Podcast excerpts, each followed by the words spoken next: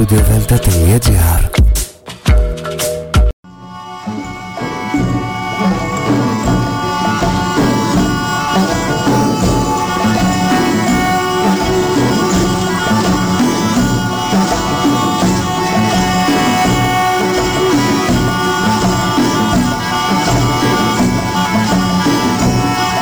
Καλή σας ημέρα κυρίες και κύριοι. Είναι η εκπομπή Μύθοι και Πολιτισμοί με τη Γεωργία Αγγελή. Ζωντανά από το στούντιο Δέλτα, το ραδιόφωνο της καρδιάς μας.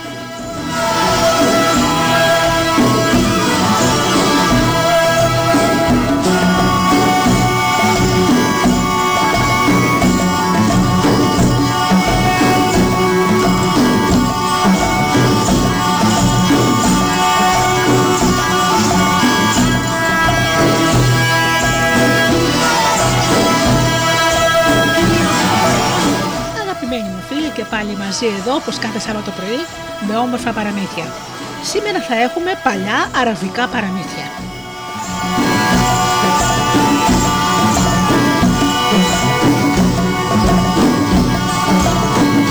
Πρώτα όμως να σας καλημερίσω όλους εσάς τους φίλους μας, τους φίλους του Studio Delta, τους ανθρώπους που πληκτρολογούν www.studiodelta.gr και βρίσκονται εδώ μαζί μας στη σελίδα του σταθμού.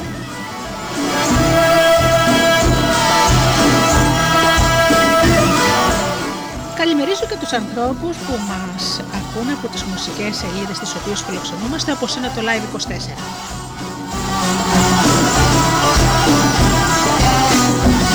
Καλημέρα και στους φίλους που μας ακούν από κινητά και tablets.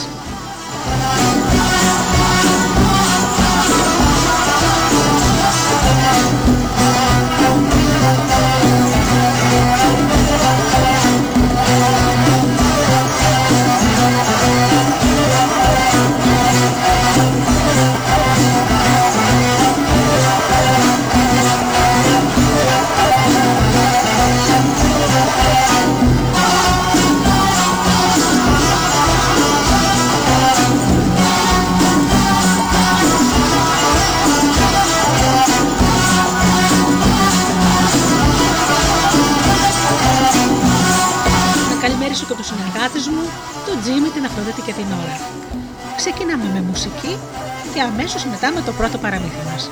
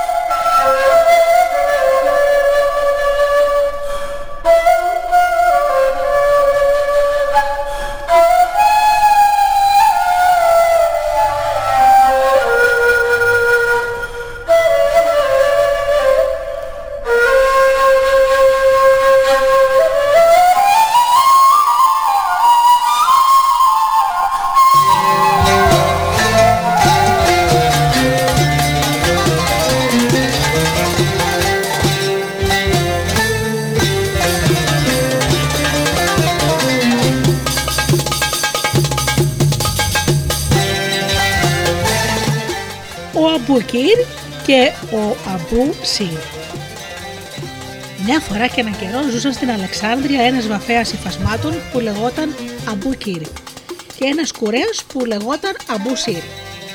Καθώς τα μαγαζιά τους ήταν αντικριστά στον δρόμο έγιναν με τον καιρό δύο καλοί φίλοι. Παρόλο που και οι δύο ήταν καλοί στη δουλειά τους, δύσκολα έβγαζαν το ψωμί τους και ήταν πάντα φτωχοί. Ο Αμπού Σιρ γιατί είχε ένα μαγαζί σκοτεινό και υπόγειο και ο Αμπού Κύρ γιατί ήταν ψεύτης, απαταιώνας και κατεργαράκο. Κανένας σε ολόκληρη την Αλεξάνδρεια δεν ήξερε να βάφει τα υφάσματα όπως ο Αμπού Κύρ και να τους δίνει χρωματισμούς τόσο φωτεινούς και αποχρώσεις τόσο απαλές. Ο Αμπού Κύρ δεν είχε καλό χαρακτήρα. Αν κάποιος πελάτης του έδινε ένα ύφασμα για βάψιμο, του ζητούσε προκαταβολικά τα λεφτά και έπειτα πήγαινε στην αγορά και πουλούσε το ύφασμα. Φυσικά έτρωγε τα λεφτά που έπαιρνε, διασκέδαζε και έμενε πάλι χωρίς δεκάρα στην τσέπη. Όταν ο πελάτης παρουσιαζόταν για να ζητήσει το ύφασμά του, ο Αμπούκ είχε έτοιμη τη δικαιολογία. Ξέρετε, έλεγε, χθες δεν μπόρεσα να δουλέψω καθόλου γιατί ήταν κάτι συγγενεί μου στο σπίτι. Ελάτε αύριο. Και την άλλη μέρα είχε άλλη έτοιμη δικαιολογία. Αχ, τι έπαθε, στέναξε. Είχα βάψει το ύφασμα, το είχα απλώσει στην αυλή για να στενόξει μα ήταν τόσο υπέροχο ώστε κάποιος παλιάνθρωπος ήρθε και το έκλεψε. Μερικές φορές η υπόθεση τελείωνε χωρίς φασαρίες για τον Αμποκύρ. Αυτό συνέβαινε με τους εύπιστου και καλούς πελάτες που κατάπιναν το ψέμα χωρίς να πούν τίποτα. Άλλοτε τον πήγαιναν στο δικαστήριο, ζητώντας από το δικαστή να του βάλει πρόστιμο. Πάλι όμως δεν έβγαινε τίποτα γιατί ο Αμποκύρ τους έδειχνε τις τσέπες του που ήταν παντάδιε. Μια μέρα ένας πελάτης τσακώθηκε για τα καλά μαζί του και έφυγε από το μαγαζί απειλώντας τον ότι θα φέρει του χωροφύλακε. Για πρώτη φορά ο Αμπού Κίρ, μόλι το άκουσε, φοβήθηκε τόσο πολύ που πήγε στο φίλο του τον Αμπού Σίρ να τον κρύψει στο μαγαζί του. Αδελφέ μου, το επικίνδυνο με συμπάθεια. Τι έγινε πάλι, κάτι παρά που έρχεται στο μαγαζί σου ένας πελάτης θα τον κλέβεις; Δεν φταίω εγώ, Αμπού Σίρ, το απάντησε ο αρχιψεύτερος Αμπού Κίρ. Άλλοι με έκλεψαν και εμένα. Ο Αμπού Σίρ διάλεσε και εμένα και τον μάλωσε. Τι παράξενο πράγμα λοιπόν. Θα ρίξει πως όλοι οι κλέπτε της Αλεξάνδρειας έχουν δώσει ραντεβού στο δικό σου μαγαζί. Μα και σε μένα το φίλο σου ακόμα λες ψέματα, δεν τρέπεσαι καθόλου. Ο Αμπούκι έσχεται το κεφάλι ντροπιασμένος. Και η αλήθεια είναι πως πούλησε το ύφασμα και χάλασε τα λεφτά. Δεν καταλαβαίνω πώ μπόρεσε να κάνεις κάτι τέτοιο. Πεινάω γι' αυτό. Η φτώχεια με κάνει να φέρομαι έτσι. Είμαι άξιος και ικανός, αλλά ποτέ μου δεν θα πλουτίσω με το επάγγελμα που διάλεξα. Ο Αμπού Σιρ αναστέρεψε και αυτός με τη σειρά του.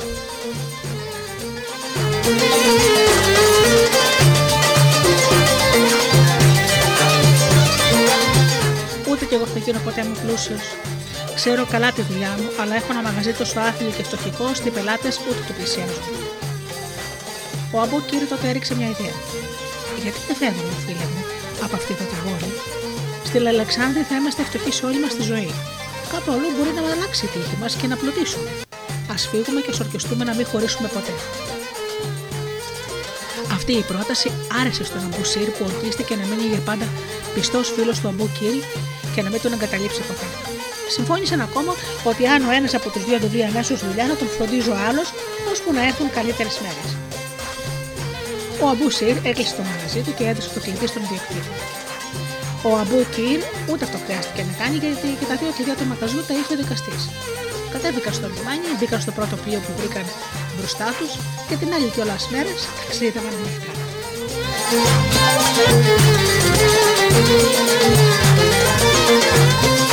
Ο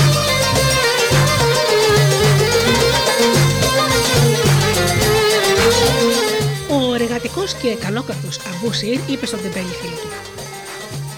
Αμπού Κύρ, στο καράβι δεν υπάρχει άλλος κουρέα. Πρέπει να βρω πελάτες για να βγάλουμε το ψωμί μας, μιας και δεν έχουμε πάνω μας καθόλου χρήματα. Καλά, είπε ο κύριε διάφορα, κάνω όπως νομίζεις. Ανέβηκε λοιπόν πάνω στη γέφυρα και ξάπλωσε αναπαυτικά στη σκιά μια τέντα. Ο Αμπού Σιρ όμως πήρε τα σημαντά του, γέμισε μια λεκάνη με νερό, έριξε στον ώμο του μια πετσέτα και άρχισε να τριγυρνά ανάμεσα στους ταξιδιώτες ψάχνοντας για πελατεία. Τελικά κάποιος το φώναξε. Ει ψιτ, έλα εδώ να με ξύσει. Ο Αμπού Σιρ έβαλε τα δυνατά του και τον ξύρισε τόσο τέλεια, ώστε όταν τελείωσε ο ταξιδιώτης του είπε: Πρώτη φορά συναντάω κουρέα με τόσο λαφρύ χέρι. Είσαι πραγματικά πολύ καλός στη δουλειά σου και σου αξίζει να σημαίνει νόμιζα. Ο Αμπού Σιρ τον ευχαρίστησε θερμά και πρόσθεσε. Καλέ μου κύριε, θα προτιμούσα να μου έδινες λίγο ψωμί και λίγο νερό. Έχω στο καράβι και ένα φίλο παρέα και καθώς καταλαβαίνεις πρέπει να φάμε και οι δύο. Ο ταξιδιώτης του έδωσε ευχαρίστως ψωμί και νερό και του έκοψε και ένα κομμάτι τυρί από το δικό του. Ο Αμπού Σιρ έτρεξε να βρει τον Αμπού Κύρι που κοιμόταν. Αδελφέ μου, του είπε, έφερα να πάμε, ξύπνα.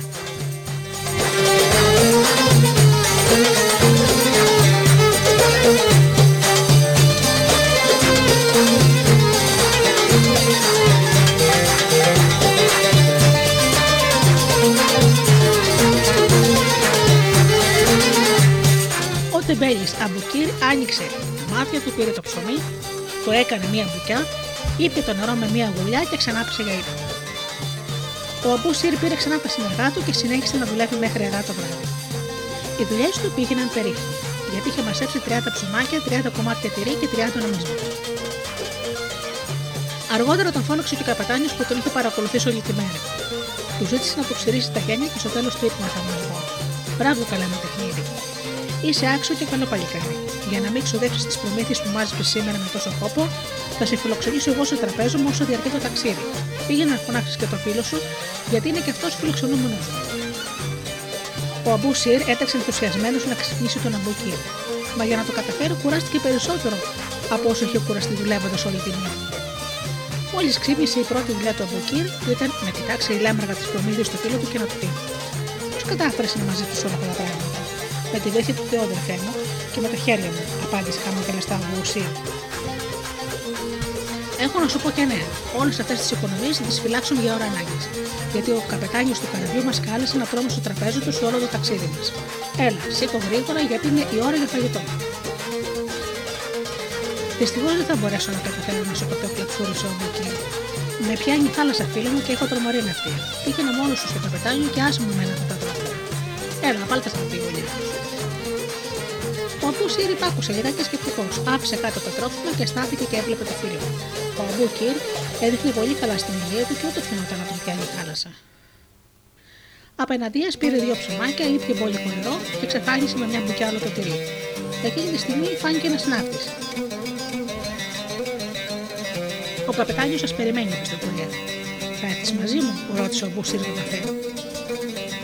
Δεν μπορώ να περπατήσω, είπε ξεψυχισμένο από εκεί. Είμαι πολύ άσχημο.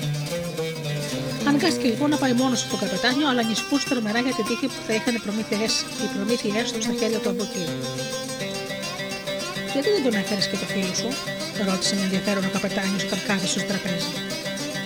Συγχώρεσε τον καπετάνιο, απάντησε ο μαγεμάτο καλοσύνη Μπουσίρ.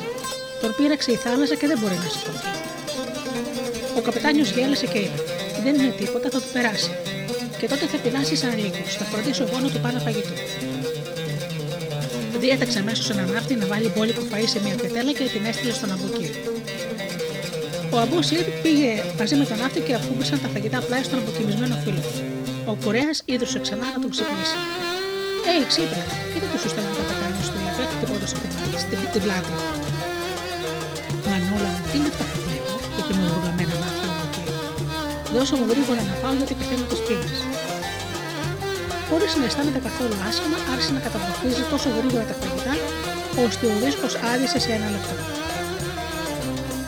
Έπειτα χτύπησε την κοιλιά του κορκάτο, ξάπλωσε ξανά, σκεπάστηκε με το πανοφόρο του και συνέχισε τον ύπνο του. Έτσι γινόταν 20 μέρες συνέχεια, όσο βάσταξε το ταξίδι. Το καράβι εγκυρβόλησε τελικά σε μια νέα πολιτεία. Ο Αμπού ήρθε όλο το διάστημα, εργαζόταν και αποτελεί με λεφτά. Ο Αμπού Κύρ πάλι έτρωγε, έπινε και κοιμόταν. Όταν βγήκαν από το καράβι, οι δύο φίλοι πήγαν σε ένα χάνι και νίκησαν ένα δωμάτιο. Ο Αμπού Σιρ αγόρασε με τις οικονομίες του ό,τι τους ήταν απαραίτητο. Έβγαινε κάθε μέρα να φροντίσει τη δουλειά και το βράδυ να γύρευε και συγγύριζε το δωμάτιό τους.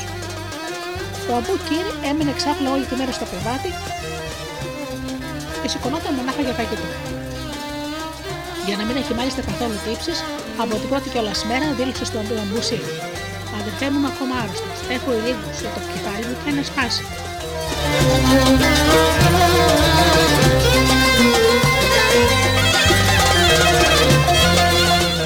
Ο Αμπούσι, πιστός τον όρκο τη φιλία που είχαν δώσει κυρίως στην Αλεξάνδρεια, τον φρόντιζε πάντα σαν να ήταν μητέρα του. Πέρασαν έτσι 40 μέρες. Κάθε πρωί ο κουρέας έπαιρνε τα σύννεφά του, έτρεχε στην αγορά για να βρει πελάτη. Κάθε φορά που γύριζε στο δωμάτιο, έβλεπε τον Αμπούκυρ να κοιμάται. Που και που τον παρακαλούσε. Αμπούκυρ, γιατί δεν σηκώνεσαι να κάνεις μια βόλτα στην πόλη; Είναι πολύ όμορφη και θα σου αρέσει. Αν και υπάρχει κάτι στην πόλη, κάτι πολύ παράξενο, δεν μπορώ να το προσδιορίσω. Τι να κάνω αφού υποφέρω ακόμα από πόνοι κεφάλου, αποκρινόταν ο μισοκυρισμένο ο Αμπούκυρ. Μια μέρα όμως ο φτωχό κουρέας που ήταν αποχρεωμένος να δουλεύει και για τους δύο αρρώστησε πολύ και δεν μπόρεσε να σηκωθεί από το κρεβάτι του. Έχασε εντελώς τι δυνάμει του. Ένα βράδυ μάλιστα χλώμιζε και λιποθύμησε. Μήπω έχει πεθάνει, σκέφτηκε ο Μουκίνη. Σηκώθηκε κρυφά, έψαξε για το κουκί με τα χρήματα, το πήρε και, και έφυγε σιγά σιγά κλείνοντας την πόρτα θόνατα. Όταν βρέθηκε έξω, απομακρύνθηκε με γρήγορα βήματα χωρίς να επιλέξει σε κανέναν. Την άλλη μέρα πήγε στην αγορά και χάζανε. Είδε πραγματικά ότι η πολιτή ήταν πολύ όμορφη, αλλά κάτι παράξενο συνέβαινε ολόκληρά του, που δεν μπορούσε να καταλάβει τίποτα. Κάθισε σε μια γωνιά και κοίταζε προσεκτικά. Στο τέλος όμως το βρήκε. Όλοι οι κάτοικοι ήταν ντυμένοι στα άσπρα και στα γαλάζια και κανένα άλλο χρώμα δεν στόλιζε την πόλη. Γιατί; Πήγε περίεργο σε ένα μαγαζί υφασμάτων που είχε ένας ντόπιος βαφέα. Με έκπληξη είδε ότι όλα τα υφάσματα και μέσα ήταν μόνο γαλάζια. Τα υφάσματα που υπήρχαν απλωμένα είχαν όλες τις αποχρώσεις του γαλάζιου από το ανοιχτό ουρανί μέχρι το σκούρο γαλανό. Κανένα άλλο χρώμα. Ο Αμπούκυρ έβγαλε από τη τσέπη τα μαντήλια και είπε στον Μιχαήλ: Θέλω να μου βάψει αυτό το μαντήλι και τα να δύο σημαίνει νομίσματα για το δόντο σου. Μα το βάψιμο του μαντιλιού κοστίζει 20 νομίσματα σημαίνει, όχι δύο, είπε ο γραφέα απαραμέτω. Στη χώρα μου είπε κατάπληκτος ο Αμπούκυρ, τα δύο νομίσματα είναι πάρα πολλά για αυτή τη δουλειά. Τότε πήγαινε να το βάψει στη χώρα σου, είπε διάφορα γραφέα. Εγώ θέλω 20 νομίσματα, ούτε ένα λοιπόν. Και τι χρώμα θέλω να βάψεις, το λασί. Εγώ το θέλω κόκκινο, απάντησε ο Αμπούκυρ. Δεν ξέρω τι είναι αυτό το κόκκινο, διαμαρτυρήθηκε ο γραφέας. Τότε να μου το βάψει πράσινο, ξανά από Αμπούκυρ. Ούτε δεν το ξέρω. Τότε κοίτα με. Α με φύγαμε, δεν ξέρω, δεν ξέρω σου λέω τι είναι αυτά που μου ζητάς. Ο Αμπού Κιν κόντεψε να λιποθύμησε από την απορία. Πες σε παρακαλώ που δεν τι ακριβώς συμβαίνει σε αυτό το τρόπο. Άκουσε με λοιπόν από το κριτήριο ο Βαφέα. Στην πόλη μας υπάρχουν μονάχα 40 γραφεία. Όταν κάποιος Βαφέα πεθαίνει, την τέχνη του τη συνεχίζει ο γιο του. Αν δεν έχει γιο, πιο κοντινό συγγενή του. Έτσι υπάρχουν πάντα 40 βαθμοί, ούτε ένα παραπάνω. Ξέρουμε όμως να βάφουμε μόνο το γαλάζιο χρώμα. Αυτά τα χρώματα που παραδιάζει εσύ, εγώ ούτε ποτέ έχω ξανακούσει.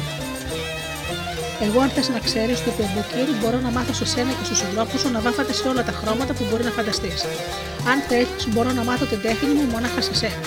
Έτσι θα γίνεις ο πιο πλούσιος και ο πιο άξιος από όλους τους βαθμού του τόπου. Θα πρέπει φυσικά να με κάνεις συνεταιρός σου. Αδύνατο. Ο νόμος απαγορεύει στους ξένους να εργάζονται μαζί μας. Και αν ανοίξω δικό μου μαγαζί, ούτε αυτό μπορείς να το κάνεις γιατί το απαγορεύει ο νόμος μας.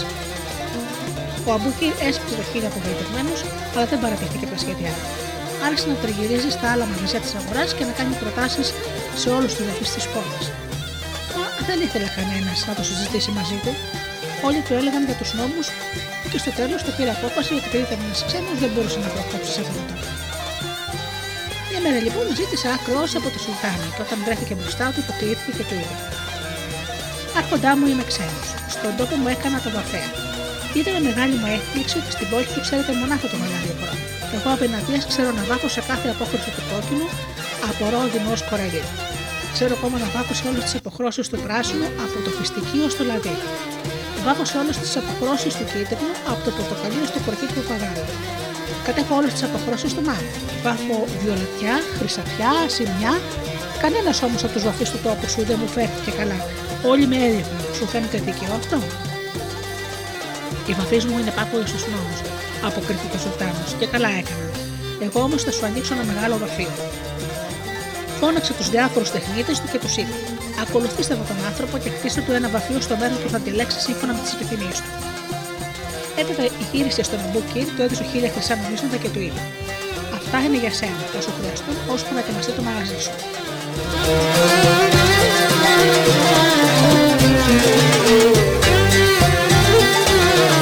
Τρελός από χαρά ο Μπουκίρα αγόρασε ένα άλογο και άρχισε να κάνει βόλτα στο στη χώρα. Σε λίγο διάστημα το μαγαζί ετοιμάστηκε στο μέρος που είχε διαλέξει ο Σουλτάνος. Που είχε διαλέξει και ο Σουλτάνος του έδωσε άλλες 4.000 χρυσά νομίσματα για να αγοράσει χρώματα και 500 τόπια ύφασμα για να τα βάψει. Ο Αμπού Κύρ πήγε στην αγορά με καμάρι και αγόρισε ό,τι του χρειαζόταν για τις παθέ του. Στο τέλος, όταν ετοιμάστηκαν όλα, βούτυξε σε δοχεία με χρώματα από υφάσματα και τα έβαψε σε όλες τις αποχρώσει που μπορεί να βάλει νου ανθρώπου, από τις πιο ανοιχτές ως τις πιο σκούρε. Έπειτα τα άπλωσε για να στεγνώξουν έξω από το μαγαζί. Ο κόσμος που περνούσε έμεινε εκστατικός, γιατί ποτέ του δεν είχε δει τόσο όμορφα χρώματα. Τι χρώμα είναι αυτό, και αυτό και τούτο, ο Αμπούκυρ, κορδικό και περήφανο, εξηγούσε ποιο είναι το κόκκινο, ποιο είναι το κίτρινο και ποιο είναι το πράσινο. Όταν στέγνωσαν τα υφάσματα, τα πήρε και τα παρουσίασε στον Σουλτάνο που ζαλίστηκε τα διάφορα καινούργια χρώματα που έβλεπε και γέμισε τον Αμπούκυρ με επένους και μπράβο. Από τότε ο Αμπούκυρ δεν, δεν είχε πού να βάλει το χρυσάφι και το ασύνη. Το μαγαζί ονομάστηκε το γραφείο του Σουλτάνου και όλος ο κόσμος έβγαλε τα υφάσματά του σε αυτόν. Όταν οι 40 βαθμοί στο τόπο ήρθαν να τον παρακαλέσουν να τους πάρει βοηθού του, κακός καθώς ήταν, τους έδιωξε. Με τα πλούτου του αγόρασε σκλάβες, έφτιαξε ένα δικό του παλάτι και έγινε από τους πιο καλούς φίλους του Σουλτάνου. Στο μεταξύ, ο διοκτήτη του δωματίου που έμεναν απορούσε που εξαφανίστηκαν οι νοικιαστέ του. Επειδή νόμιζε ότι το έσκαξαν χωρίς να πληρώσουν, αποφάσισε να πάει να κοιτάξει. Από την πόρτα ακούστηκαν κάτι σιγανά κλάματα. Άνοιξε χωρίς να διστάσει και είδε τον, τον Αμπού Σιρ ξαπλωμένο κατάχαμα χλωμό σαν το πανί. Τι τρέχει, του φώναξε. Πού είναι ο σύντροφό σου. Δεν ξέρω, αποκρίθηκε κουρασμένη ένα φωνή. Μόλις σήμερα άνοιξα τα μάτια μου και φώναξα αρκετή ώρα, μα κανένας δεν μου αποκρίθηκε. Σε παρακαλώ, κοίταξε κάτω το μαξιλάρι μου και θα βρεις ένα πουκί με μερικά σημαία νομίσματα. Πάρε πέντε από αυτά και χώρισε ένα κάτω. Ο άνθρωπος έψαξε, αλλά δεν βρήκε πουκί. Ο Μπού Σύρ τότε κατάλαβε τι είχε συμβεί. Μήπως είδες πουθενά τον προκομμένο φιλό μου, τον ρώτησε. Όχι, εγώ μάλιστα νόμιζα ότι το σκάσατε μαζί, αποκρίθηκε εκείνος. Δυστυχώς δεν είναι έτσι τα πράγματα. Ο Αμπό Κύρ που ορκίστηκε σε μένα αιώνια φιλία με εγκατέλειψε και μου έκλειψε τα λεφτά μου. Ο κουρέας άρχισε να κλαίει, όχι τόσο για την ανημουριά του, όσο για την προδοσία του φίλου του. Μη σε νοιάζει ότι είπε ο άλλος που τον διατήθηκε. Θα το βρει από το Θεό. Ο Θεός είναι μεγάλος. Εγώ θα σου δώσω να πα και θα σε γιατρέψω. Όταν μπορέσεις ξανά να το δουλέψεις, θα μου, θα μου δώσεις πίσω όσο μου χρωστά. Πραγματικά έτσι έγινε και σε λίγο καιρό ο Αμπούσιρ μπόρεσε να σταθεί στα πόδια. Ο Αμπούσιρ ευχαρίστησε τον διοκτήτη και του είπε συγκινημένος. Μακάρι να μου δώσει την ευκαιρία ο Θεός να σε δείξω όπως σου αξίζει. Δεν πειράζει, αποκρίθηκε εκείνος. Εγώ χαίρομαι μονάχα που έγινε καλά. Ο Κορέα έφυγε από το Χάνι και πήγε στην αγορά. Κάπου εκεί είδε ένα πλήθος κόσμου που στεκόταν και θαύμαζε κάτι. Ήταν τα υφάσματα του Αμπού Κύρ απλωμένα στον ήλιο για να στεγνώσουν μπροστά στο μαγαζί. Τι είναι αυτό το μαγαζί, ρώτησε με περιέργεια κάποιον περαστικό. Είναι το γραφείο του Σουλτάνου, το αποκρίθηκε εκείνο. Ο Σουλτάνος έβαλε να το φτιάξουν για κάποιον ξένο που λέγεται Αμπού Κύρ. Κάθε φορά που βάφε και απλώνει τα υφάσματα να στεγνώσουν, ερχόμαστε όλοι να θαυμάσουμε τα χρώματα. Σε ολόκληρη την πόλη δεν υπάρχει δεύτερος τεχνίτης που να κάνει τέτοια αριστουργήματα. Ο Αμπούσιτ χάρηκε με την καρδιά του όταν τα άκουσε όλα αυτά τα καλά λόγια για το φίλο του. Να λοιπόν γιατί ο Μπουκίρ δεν είχε καιρό να έρθει να με δει, σκέφτηκε με το αγαπημένο του. Είναι τόσο απασχολημένο ο καημένος με τη δουλειά του. Πόσο θα χαρεί να με δει. Αδελφέ μου θα μου πει, αλλά κοντά μου τώρα που με έχεις ανάγκη να μοιραστούμε το γιο σου. Πλησίασε στο κατόφλι του μαγαζιού και κοίταξε μέσα τη λάμπη. Ο Αμπούκι ήταν άνετα ξαπλωμένο επάνω σε ένα διβάνι όλο με τάξια και βελούδια με σημαίνει στις χρυσέ κλωστέ. Γύρω του τέσσερις μαύρες σκλάβοι και τέσσερις λευκοί σκοτωνόταν ποιο να τον πρωτοπεριποιηθεί. Άλλοι δέκα άνθρωποι εργάζονταν απάνω από κάτι μεγάλα δοχεία και έβουφαν τα, τα υφάσματα σύμφωνα με τις οντολέ που έδινε ο Αμπούκι από το διβάνι Ο βαφέα ήταν τιμένος πιο πλούσιος και από το Σουλτάνο και σε όλα του τα χέρια, σε όλα του τα δάχτυλα έλαμπαν δαχτυλίδια με πολύτιμε πέτρε.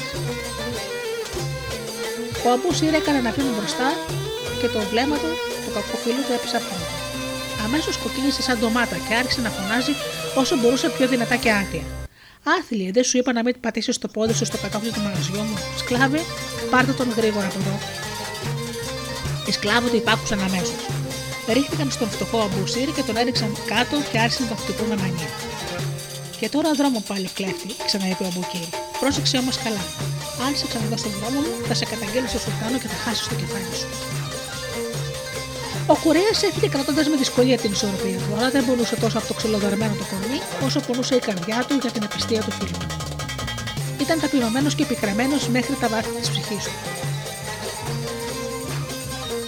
Κάποιος που είδε τη σκηνή από περιέργεια ρώτησε τον Αμπουκύρ. Πολύ χρονεμένο μου αφαϊτητή όχι κάνει τόσο άνθρωπος. Είναι κλέφτης, αποκρίθηκε ο Μπουκύρ χωρίς να φοβηθεί το Θεό για τα ψέματα που έλεγε. Μου κλέβει τα υφάσματα. Το συγχώρησα πολλές φορές, αλλά τούτη τη φορά έχω σκοπό να τον καταγγείλω και να τελειώσω μια και καλή μαζί του. Στο μεταξύ, ο Μπουσίρ γύρισε περίληπτο στο, στο χάνι. Κλείστηκε στο δωμάτιό του και δεν ήθελε ούτε να φάει ούτε να μιλήσει σε κανέναν.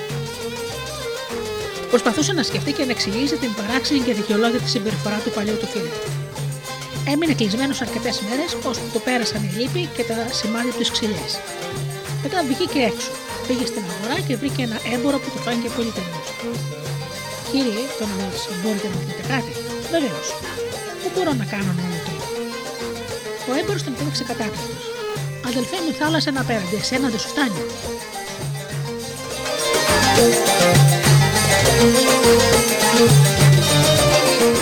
Μου φτάνει και μου περισσεύει, το χαμογελάτο ο Αμπουσίρ. Αλλά εγώ δεν θέλω να κάνω μπάνιο στη θάλασσα, θέλω να κάνω ένα ζεστό λωτρό. Δεν ξέρω τι θες να πεις ακριβώς. Εμείς όταν θέλουμε να κάνουμε λωτρό πηγαίνουμε στη θάλασσα. Ο Σουλτάνος σας. Μα και βέβαια ο Σουλτάνος μα. Τότε ο Μπουσίρ κατάλαβε ότι οι κάτοικοι εκείνης της πόλης έκαναν μόνο θαλάσσια μπάνια και κανένας τους δεν ήξερε πόσο καλό έκανε ένα λωτρό με γλυκό νερό και πόση ευχαρίστηση θα μπορούσαν να νιώσουν αν πλένονταν με το μυρωδά τους σαπούνι. Αφού σκέφτηκε πολύ επάνω στο το ζήτημα, ζήτησε να μιλήσει στο Σουλτάνο. Όταν βρέθηκε μπροστά του, το κλείθηκε με σεβασμό και του είπε: Πολυχρονεμένο μου Σουλτάνο, είμαι ξένος στον τόπο σου. Το, το επάγγελμά μου στη χώρα μου ήταν κουρέας. Πρόσεξα ότι στην πόλη σας δεν υπάρχει κανένα κτίριο με καταστάσεις ολοτρών και απορώ γιατί βλέπω ότι πρόκειται για μια όμορφη και πλούσια πολιτεία. Ναι, αλλά τι πράγμα είναι αυτό το λωτρό που μου λες, το αποκρίθηκε ο Σουλτάνος; Χωρίς να χάσει καιρό ο Μπουσίρ, το περιέγραψε πιο παραστατικά τι ακριβώς εννοούσε ο Σουλτάνος που ήταν προοδευτικός, άρχισε να ενθουσιάζεται με την ιδέα. Φώναξε μέσα στου τεχνίτες του και τους διέταξε να ακολουθήσουν το ξένο, να κάνουν ό,τι τους πει και να φτιάξουν ένα κτίριο στο μέρος που θα διάλεγε.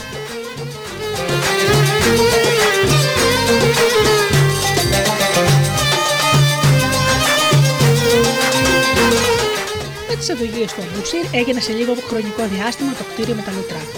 Πορσελάνε και μάρμαρα στόλιζαν τις εγκαταστάσεις του. Φώναξαν τους καλύτερους γλύφτες, τους πιο σπουδαίους ζωγράφους και διακόσμησαν τα λουτρά με αγάλματα, μοσαϊκά και πίνακες. Έφεραν από τις άλλες πόλεις πολύχρωμα πλακάκια για να σκεπάσουν τα πατώματα και βρύσει χρυσές για να τρέχει συνέχεια το κρύο και το ζεστό νερό. Όταν όλα ήταν έτοιμα, πήρε 10 υπηρέτες και τους έμαθε πώς να κάνουν αντριβέ και να περιποιούνται τους πελάτες. Τέλος σκόρπισε σε όλο το κτίριο ακριβά αρώματα από διάφορα ευωδιαστά λουλούδια και κάθισε να περιμένει τους πρώτους πελάτες. Οι πρώτοι πελάτες του Αμπούσι, περίεργοι και δειλοί, στάθηκαν στο κατόφλι του κτηρίου, κοιτάζοντας κατάπληκτη και θαμπομένοι από το σαπλό. Έπειτα ρώτησαν διστακτικά τον κουρέα πόσο στήγιζε να κάνουν ένα λουτρό. Όταν είδαν ότι η τιμή ήταν προσιτή, αποφάσισαν να περάσουν μέσα. Σε λίγο το ζεστό μυρωμένο νερό έπεφτε πάνω τους στα κουρασμένα κορμιά τους. Επειδή έξια χέρια άρχισαν να του κάνουν ελαφρές εντριβέ και να διώχνουν μακριά την κούραση και τις έννοιες. Είχαν ανακαλύψει μια καινούργια απόλαυση στη ζωή τους και όταν γύρισαν στο σπίτι τους ενθουσιασμένοι, έλεγαν τα καλύτερα λόγια για τον ιδιοκτήτη των λουτρών, τον Αμπούση. Η φήμη για τα λουτρά για τον, και τον Κοβέα διαδόθηκε γοργά. Σε ολόκληρη την πόλη και επί τρεις ολόκληρε μέρες, ο κόσμος σχημάτιζε υπομονωτικά ουρά έξω από το είσοδο του κτηρίου, περιμένοντας να έρθει η σειρά του. Την τέταρτη μέρα ήρθε στα λωτρά ο ίδιος ο Σουλτάνο μαζί με τους αξιωματούχου του και ο Μπού Σιρ έτρεξε να του περιποιηθεί με τα ίδια του τα χέρια. Τον οδήγησε στην όμορφη αίθουσα όπου έτρεχε ζεστό καθαρό νερό και του έδωσε ένα κομμάτι σαπούνι σε άρωμα λεβάντα. Ο Σουλτάνο έμενε κατάκλητο όταν είδε ότι το νερό και το σαπούνι έκαναν να βγαίνει από το κορμί του τόσο ηρώνη. Ούτε καν μπορούσε να τη φανταστεί. Όταν τελείωσε το ζεστό του μπάνι, το σώμα του μοσχοβολούσε και το δέρμα του είχε γίνει απαλό και ρόδι.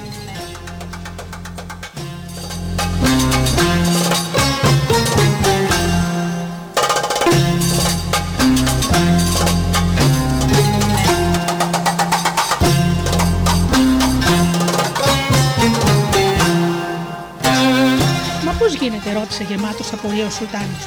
Εγώ κάθε μέρα κολυμπώ στη θάλασσα, πώς ήμουν τόσο δυνατό. Άρχοντά μου, αποκλείθηκε με καλοσύνη ο Μπουσίρ. Το αλμυρό νερό της θάλασσας δεν καθαρίζει. Το ζεστό νερό και το καλό σαπούνι βγάζουν τη βρωμιά από το σώμα και μετά μια καλή εντριβή το ξεκουράζει από τις τελεπορίε της ημέρα. πόσο κοστίζει ένα τέτοιο λουτρό, σου ορίσει παιδιά σου με σεβασμό απουσία. Ένα τέτοιο λουτρό πρέπει να αξίζει χίλια χρυσά νομίσματα, φώναξε ο Σουλτάνο. Μα ο Μπούστιρ κούνησε αρνητικά το κεφάλι του και είπε: Ανάμεσα στου δικού σου πολυκρινημένα μου Σουλτάνε υπάρχουν και φτωχοί. Αν βάλουμε μια τέτοια τιμή, θα τους στερέσουμε τη χαρά που σαν άνθρωποι πρέπει και εκείνοι να νιώσουν. Λίγοι είναι εκείνοι που θα μπορέσουν να πληρώσουν χίλια χρυσά νομίσματα για να μάθουν.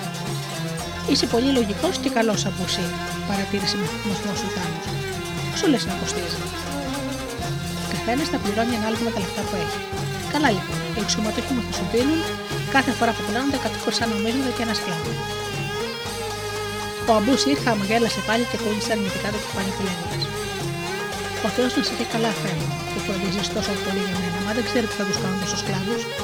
Μια συνοδεία από σκλάβους ταιριάζει σε ένα βασιλιά, όχι σε ένα φτωχό πολύ σαν εμένα. Μα το Θεό έχεις δίκιο, ξαναείπε ο Σουλτάνο θαυμάζοντα τη λογική του αγώνα για άλλη μια φορά. Γρήγορα οι σκλάβοι θα σου γίνουν φόρτωμα και δεν θα ξέρεις τι να τους κάνεις. Για κάθε σκλάβο που θα μιλήσει να παίρνει 10 χρυσά νομίσματα παραπάνω. Συμφωνείς; Ναι, αφέντε μου, σε ευχαριστώ πολύ που με έβαλες σε αυτή τη σκοτούρα. Ο Σουλτάνος γέλασε με τα λόγια του Αμπούσιρ και γύρισε ενθουσιασμένος στο παλάτι του.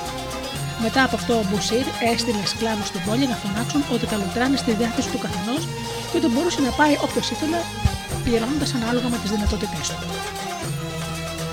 Οι δουλειές άρχισαν να πηγαίνουν περίφημα γιατί οι άνθρωποι κατάλαβαν την απόλαυση του λουτρού και όλο πιο πολύ μαζεύονταν έξω από το κτίριο. Ούτε ένας άνθρωπος δεν βρέθηκε να πει κακό λόγο για το όνομα Μπουσίρ. Ήλθε ακόμα να το επισκεφτεί και ο καπετάνιος του καραβιού που του είχε φερθεί με τόση καλοσύνη στο ταξίδι. Ο Αμπού Σύρι τον δέχτηκε με μεγάλες τιμές και με κανένα τρόπο δεν δέχτηκε να του πάρει λεφτά. Όταν τελείωσαν και έστωσαν οι δουλειές του, φώναξε τον άνθρωπο που τον περιποιήθηκε στο χάνι και τον έκανε γενικό επιστάτη με πολύ καλό μισθό. Μια μέρα, να σου και φτάνει ο Αμπούκη. Πονηρός καθώς ήταν, δεν χρειάστηκε να σκεφτεί πολύ για να μετέψει ποιος ήταν ο διοκτήτη των λουτρών που επενούσε τόσο πολύ ο κόσμος. Είχε κιόλας βρει μέσα στο σκοτεινό μυαλό του έναν τρόπο να ξαπατήσει για άλλη μια φορά το μαλλιό του φίλου. Μπήκε λοιπόν μέσα με ύφο αδιάφορο. Ο Αμπού Σιρ ξεφνιάστηκε στην αρχή, μα τον υποδέχτηκε γελαστός σαν να μην είχε συμβεί τίποτα. Αλλά ο Αμπού Κύρ έβαλε κάτι δυνατές φωνές που τα άνταξε όλο το κτίριο. Ώστε έτσι λοιπόν, ε, έτσι φέρονται οι φίλοι μεταξύ τους. Εγώ έστειλα τόσες φορές στο χάγι τους σκλάβου μου για να σε γυρέψουν και έκλαιγα από πόνα όταν γύριζαν χωρίς να μου πούν κάτι για σένα. Άνοιξε ένα βαφείο εδώ κοντά, δεν ξέρω το ξυπόψη σου, να πάτε γύρευα να σε βρω για να γίνουμε πάλι όπως ήμασταν πριν, να ζήσουμε αδελφωμένοι. Τι έκανε έκπληκτος ο αγαθός Αμπουσί. Δεν ήρθα να σε βρω στο μαγαζί σου και με είπες κλέφτη και με έβαλες στου ανθρώπους σου να με δίνουν και να με διώξουν. Στα λόγια αυτό ο πατρόνα προφέρα άρχισε να κλαίει και να τραβά τη παλιά του. Είναι δυνατόν. Εσύ είσαι λοιπόν εκείνος. Ναι, εγώ ολόκληρος. Σου ορκίζουμε στην παλιά μας φιλία ότι δεν σε γνώριζε. Κάποιος που σου έμειζε πολύ ερχόταν κάθε μέρα και μου έκλεβε τα υφάσματα. Ήμουν ζαλισμένο από τη δουλειά και σε πήρα για εκείνο. Εσύ πάλι γιατί δεν μου είπες ότι είμαι ο, φούλος, ο φίλος σου ο Μπουσίρ. Ο Θεός σας με συγχωρέσει για το λάθος, μου είπε ο κουρέας. Έλα μέσα λοιπόν.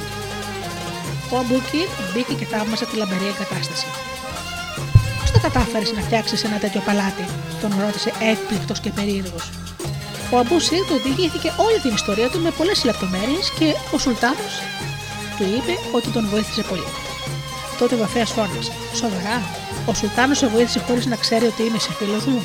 Εγώ, Αμπού Σιρ, θα μιλήσω για σένα και θα του πω ποιος πραγματικά είσαι. Πρέπει να ξέρεις ότι ο Σουλτάνος βασίζεται πολύ στα λόγια μου. Σε ευχαριστώ πολύ, Αμπούκυρ, είπε ο Κορέας χαμογελώντας με καλοσύνη. Εγώ δεν έχω πια ανάγκη από συστάσεις, ο Σουλτάνος με συμπαθεί πάρα πολύ, το ίδιο και η εξωματική του. Θέλω πια να εργαστώ ήσυχα και ειρηνικά. Δεν θέλω δόξε και τιμέ. Δεν μου ταιριάζουν.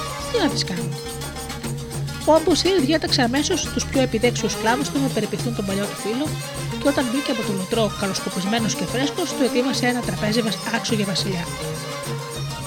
Όταν μάλιστα ο Μπούκυρ έκανε μια κίνηση να βγάλει λεφτά από το ποκί του, τον σταμάτησε με μια φιλική κίνηση και είπε: Θα με στενοχωρήσεις. Ξέρεις πολύ καλά ότι όλα τα υπαρχοντά μου είναι και δικά σου. Αχ όμως ο Αμπούκυρ που να καταλάβει από τέτοια. Όχι μόνο δεν ένιωθε τύψει για τον τρόπο του, αλλά όχι μόνο αισθάνθηκε καμιά ευγνωμοσύνη για τον καλό του φίλο, αλλά μέσα στην καρδιά του ρίζωσε μια απίθανη ζήλια και άρχισε να σκέφτεται πώς να τον καταστρέψει τον Αμπούσιο. Όταν νόμιζε ότι βρήκε τρόπο, πήγε πάλι στα λουτρά. Το τον αποδέχτηκαν και τον περιποιήθηκαν σαν να ήταν ο ίδιος ο Σουλτάνος και ακόμα περισσότερο. Την ώρα που ετοιμαζόταν να φύγει, είπε στον Αμπούσα: Φίλο μου, ευχαριστήθηκα τόσο πολύ. Όλα όσα έχεις ετοιμάσει για την πελατεία σου είναι πραγματικά σπουδαία. Μόνο που λείπει ένα πράγμα. Τι πράγμα, ρώτησε ο Κουρία. Μια κρέμα για την περιποίηση του δέρματος μετά το λουτρό. Πρέπει να είναι μαλακή, αρωματισμένη με ροδόδωρο και κατάλληλη για να κάνει το δέρμα λίγο και απαλώ αμετάξει. Έχεις δίκιο, δεν το είχα σκεφτεί. Θα φτιάξω μία όσο γίνεται πιο γρήγορα. Μην παιδεύεις, Αμπούση, είπε τάχα με ενδιαφέρον ο Βαφέα. Έχω εγώ μία σπουδαία συνταγή που θα αρέσει πολύ στο Σουλτάν. Η κρέμα μου θα τον ενθουσιάσει. Σε ευχαριστώ πολύ, Αμπούκυρ, είπε ο Κουρέα. Στείλω μου σε παρακαλώ τη συνταγή. Ο Αμπούκυρ έφυγε για το σπίτι του. Μόλις άρχισε, καταπιάστηκε με την αλήθεια. Μέσα σε όλα τα συστατικά έβαλε και μια σκόνη ερεθιστική, ερεθιστική που έκαιγε το δέρμα αντί να το μαλακώνει.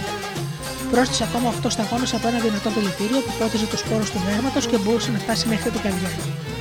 Όποιο χρησιμοποιούσε την κρέμα του Αμπούκυρ ήταν καταδικασμένος σε θάνατο. Ο καλός Αμπουσίρ πήρε τη στεγή που του έδωσε ο πανούργος φίλος του και έτρεξε να ετοιμάσει την κρέμα. Αγόρασε όλο τελικά την ερεθιστική σκόνη και το δυνατό δηλητήριο. Πού να ξέρει ο καημένος ότι θα κατάστρεφε τη ζωή του. Χωρίς να υποψιαστεί απολύτως τίποτα, έδωσε όλα τα υλικά σε ένα παιχνίδι να του φτιάξει την κρέμα. Στο μεταξύ, ο Μπουκίρ κατέστρωνε το σχέδιό του με κακία και ζήλια. Ζήτησε ακρόω από τον Σουλτάνο και όταν βρέθηκε μπροστά του, γονάτισε και το είπε: Λες πως είμαι ο καλύτερος σου υπήκο. Αν θέλεις να με ακούσεις, ήρθε να σου δώσω μια συμβουλή, θέλει. Λέγει. Όταν έμαθα ότι δέχτηκες να κατασταθούν στην πόλη μας λουτρά. Ναι, μου παρουσιάστηκε ένα νέο παλικάρι, ειδικό για αυτές τις δουλειές και του έδωσα την άδεια να το φτιάξει. Δεν μετανιώνω γιατί είναι πραγματικά ένας στολίδι, ένας πολιτισμός για την πόλη μας. Πήγε και εσύ εκεί; Βεβαίως πήγα. Λοιπόν, η συμβουλή μου είναι να, να μην ξαναπάς πολύ χρόνο με μου Σουλτάνο. Ο Θεός σου έδωσε για μία φορά τη ζωή, μα δεν ξέρουμε αν θα σου τη δώσει και δεύτερη. Τι δεν το λες αυτό, ρώτησε έκπληκτος ο Σουλτάνος. Ξέρω το αφεντικό του μικρών και αυτό σου το λέω. Είμαστε από την ίδια πατρίδα και τον ξέρω πολύ καλά εδώ και χρόνια. Κάποιος εχθρός του βασιλιάς και αυτός δεν ξέρω να σου πω το όνομά του, τον πλήρωσε για να σε καθανατώσει. Ο λόγος που ήρθε εδώ και έφτιαξε το κτίριο με τα μητρά είναι ένας. Θέλει με κάθε τρόπο να πετύχει το κακό σχέδιό του. Ετοίμασε μια φοβερή συνταγή. Δεν με ρωτάς πού το ξέρω. Θα σου την παρουσιάσει λοιπόν με το πρόσχημα τα παλένια και λευκένια το κορμί. Δεν τον πιστεύεις, φαίνεται μου. Το καλλιτικό αυτό έχει μέσα ένα θανατηφόρο δηλητήριο. Πρώτα θα σου τάψει το δέρμα και ύστερα θα φτάσει μέχρι την καρδιά σου που θα πάψει να χτυπά. Ο Αμπούκυρ για να γίνει πιο πιστευτό άρχισε να χτυπιέται και να παρακαλεί τον Σουλτάνο να μην πάει στους όρους στα λουτρά. Ο Σουλτάνος δεν επέβαλε καθόλου για το λόγο. Τον πίστεψε αμέσως και έγινε έξω χρόνο του καημένο Μπούσια. Θα λογαριαστούμε εκείνος και εγώ ψιθύρισε μετά μέσα από το του. Εσύ μην πει στο μεταξύ λέξη σε κανέναν. Διέταξε την ακολουθία του να του συνδέψει με τα λουτρά. Ο καλός φορέας έταξε με χαρά στην πόρτα για να τον προετοιμήσει και να τον βελτιωθεί όπως την προηγούμενη φορά. Όταν ο Σουλτάνο πλήθηκε και σκουπίστηκε, του έδειξε την κρέμα για το δέρμα και του είπε: Αφέντη με ότι είμαστε μέσα σε αυτό το χρυσό βαζάκι, μία κρέμα ειδικά για σένα. Είναι μια θαυμάσια κρέμα που κάνει το δέρμα λίγο και απολώ ανατάξει. Δοκίμασε. Ο Σουλτάνος πήρε το βαζάκι, το μύριζε και είδε ότι είχε μια παράξενη μυρωδιά. Δεν χρειαζόταν δεύτερη κουβέντα. Φώναξε του σκλάβου του και διέταξε με άγρια φωνή. Πιάστε το. Οι σκλάβοι επαναξενεμένοι υπάκουσαν. Μα το πιο παράξενο ήταν ότι ο Μπούση, που κάθε άλλο παρά κάτι τέτοιο περίμενε να ακούσει. Στις γεμάτες αγωνία ερωτήσεις τους, κανείς δεν του απαντούσε. Γιατί κανένας δεν ήξερε για ποιο λόγο τον είχαν συλλάβει. Έπειτα οδήγησαν με διαταγή του Σουλτάνου τον Αμπούστηρ στο παλάτι, όπου κάλεσαν και το καπετάνιο του καραβιού που τον είχε φέρει. Ο άνθρωπος αυτός θέλησε να με σκοτώσει, είπε ο Σουλτάνος με φωνή που έτρεμε το θυμό. Γι' αυτό καπετάνιο σου τον δίνει. Θα τον πάρεις να τον δάσει καλά, θα τον βάλεις σε ένα σακί, θα τον φορτώσεις σε μια βάρκα. Θα περάσει με τη βάρκα κάτω από τα παράθυρά μου και θα με ρωτήσεις αν πρέπει να ρίξεις το σακί στη θάλασσα. Αν σου πω ναι, θα βγεις στα ανοιχτά και θα το πετάξεις στο πιο βαθύ σημείο της θάλασσας αυτό το αναθρίο. Άδικα φώναζε και ορκίζονταν ο Αμπούστερ για την αθωότητά του. Ο καπετάνιο του άρπαξε, του έρισε τα χέρια και τον έστειλε έξω από το Μπήκαν σε μια βάρκα και ξανύχτηκαν μακριά. Όταν κανένας δεν μπορούσε να τους ακούσει, ο καπετάνιος αποφάσισε να του μιλήσει. Σε ξέρω καλά. Και ξέρω πόσο τίμιος και αγαθός είσαι.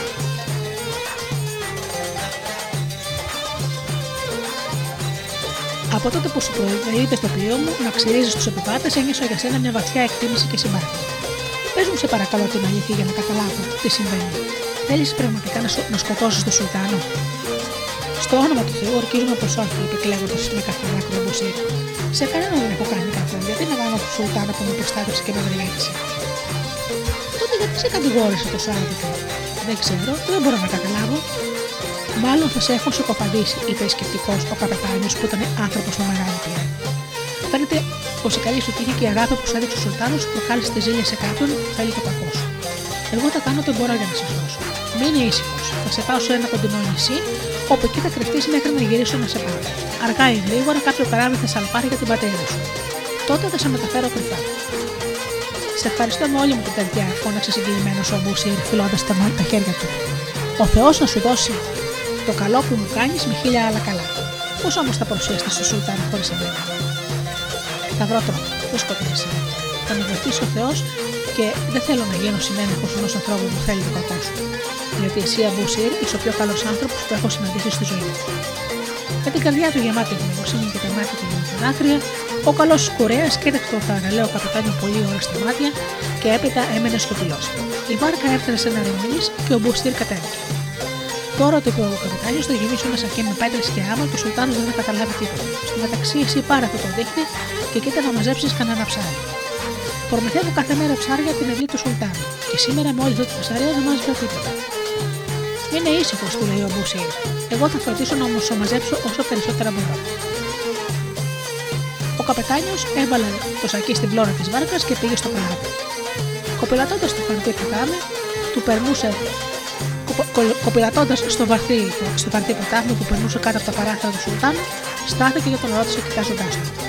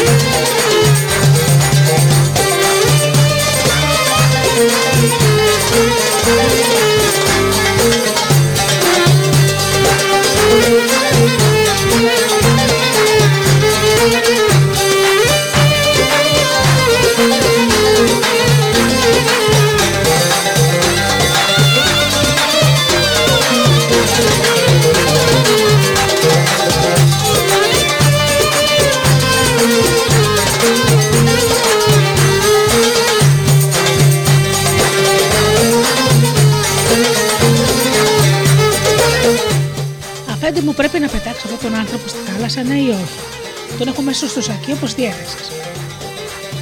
Ο Σουλτάνο άπλωσε επιτεκτικά το χέρι του με σηκωμένο τον αντίχειρα στραμμένο προς τα κάτω. Πέτα τον πρόσθεσε. Μα την ώρα που έκανε αυτή την απότομη κίνηση, κάτι λαμπερό φάνηκε στον αέρα που έπεσε το δάχτυλό του στη θάλασσα, κάνοντας ένα μικρό θόρυβο. Ο καπετάνιος έκανε πω δεν το πρόσεξε.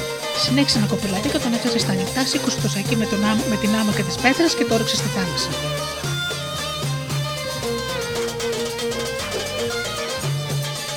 Αν ο καπετάνιο στεκόταν ακόμα στο παράθυρο, θα έβλεπε ότι οι επιταγέ του είχαν εκτελεστεί. Ο Σουλτάνος όμως δεν στεκόταν πια στο παράθυρο, είχε τραβηχτεί μέσα χλωμό και κίτρινο στο λεμόνι και αυτή τη φορά όχι από θυμό αλλά από φόβο. Το λαμπερό πράγμα που έπεσε στο ποτάμι όταν, σήκωσε όταν άπλωσε το χέρι του ήταν ένα μαγικό δαχτυλίδι που ήταν όλη του τίποτα. Το δαχτυλίδι αυτό το είχε χαρίσει ο πατέρας του πεθαίνοντας και είχε μια παράξενη ιδιότητα. Όταν σήκωνε το δαχτυλό του, έβγαζε λάμψη και υποκεφάλιζε τον εαυτό του. Χάριζε το δαχτυλίδι, δεν φοβόταν κανέναν, ούτε και το λαό του, ούτε τους εχθρού του. Νικούσε στον πόλεμο με μία απλή κίνηση του χεριού του, αποκεφαλίζοντας τους αρχηγούς της εχθρικής στρατιά. Γι' αυτό η πίκορη του, οι αυλικοί και οι εξωματούχοι προσπαθούσαν να τα έχουν πάντα καλά μαζί του και να μην τον θυμώνουν ποτέ. γίνει τώρα, σκέφτηκε φοβισμένος. Αν μάθουν οι εχθροί μου ότι έχασε το δαχτυλίδι, κανένας δεν με φοβάται. Οι αρχηγοί των ενοικημένων κρατών θα ξεκινήσουν όλοι εναντίον. Στην πόλη ακόμα και μέσα στο παλάτι του υπήρχαν πολλοί άνθρωποι που τον μισούσαν και πολλοί που ήταν δυσαρεστημένοι μαζί του. Κανείς ποτέ δεν έπρεπε να μάθει ότι είχε χάσει τη δύναμή του. Κατέβηκε με βαριά βήματα στο υπόγειο του παλατιού που είχε φυλαγμένο στου βασιλικούς θησαυρούς. Άνοιξε ένα κεβότο γεμάτο δαχτυλίδια και βρήκε ένα που έμειζε κάπω με εκείνο που έχασε. Η καρδιά του όμως είχε ένα σφίξιμο γιατί φοβόταν ότι συχνά στη ζωή του δεν υπήρξε δίκαιος, λογικός και καλός. Αν έκανα πάντα το σωστό, τώρα δεν θα είχε φοβηθεί, να φοβηθεί τίποτα, γιατί όλοι θα τον αγαπούσαν. Στο μεταξύ, ο Μπουσίρ που έμενε μόνος του στο ξενοδοχείο, έριξε τα δίχτυα του και άρχισε να ψαρεύει όπως του είχε πει ο καπετάνιος. Ποτέ του δεν είχε κάνει τον ψαρά, μα έβαλε τα δυνατά του για να ευχαριστήσει τον φίλο του που με τόσο μεγάλο ψυχή είχε σώσει τη ζωή του. Καθώς ψάρευε, είχε ξεχάσει τις επιτυχίε του. Όταν σε λίγη ώρα πήγε να τραβήξει τα δίχτυα, είδε γεμάτο χαρά ότι θα ήταν γεμάτα ψάρια. Ενθουσιασμένος από την επιτυχία του, τα έβαλε σε μια γωνιά και έριξε ξανά το δίχτυ. Ο Θεός ήταν καλός μαζί του. Για δεύτερη και τρίτη φορά, τα δίχτυα ανέβηκαν στην επιφάνεια γεμάτα ψάρια. Ο Αμπούσιρ έβγαλε ένα, έβγαλε ένα αναστεναγμό ανακούφισης και στάθηκε να πάρει μια ανάσα. Όμω πεινούσε από την πολλή δουλειά και σκέφτηκε να ψήσει και να φάει ένα από τα ψάρια που είχε πιάσει. Ήταν τόσο πολλά, ώστε όχι μονάχα ο Σουλτάνο, αλλά ολόκληρο το παλάτι μπορούσε να το φτάσει. Μάζεψε μερικά ξύλα, άναψε φωτιά και ύστερα διάλεξε ένα μεγαλούτσικο ψάρι να το καθαρίσει και να το ψήσει. Έβγαλε από το ζώνη τον μαχαίρι και άρχισε να ξύλει τα λέπια καλά-καλά και να φέρει μέσα. Μέσα στο στομάχι του ψαριού βρήκε κάτι πολύ σκληρό και λαμπερό.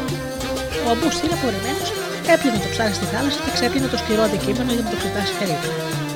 Ήταν μεγάλη εκπληξή του όταν είδε ένα χρυσό δαχτυλίδι με μια σταθερή πέτρα που την εννοούσε κατά το φω του ήλιου. Ήταν το μαγικό δαχτυλίδι του Σουλτάνου που του είχε χάσει. Αλλά ο Μποστήρι δεν το ήξερε, δεν ξέρω τι να το κάνει, το πέρασε στο δαχτυλό του και συνέχισε το ψήσιμο του ψαριού. Εκείνη την ώρα πλησίασε μια μάρκα με δύο άντρες και ένα σκυλάκι. Έκανα τον κύκλο του νησιού και στάθηκε στην ακροβελιά που μαγείρευε ο Μπουσί. Ήταν η μάγειρα του βασιλικού παλαιού που είχαν έρθει να πάρουν ψάρια για το μεσημερινό φαγητό του Σουλτάνου. πήδησε στη στεριά το σκυλάκι και έταξε να μυρίζει τα ψάρια, κρατίζοντας χαρό.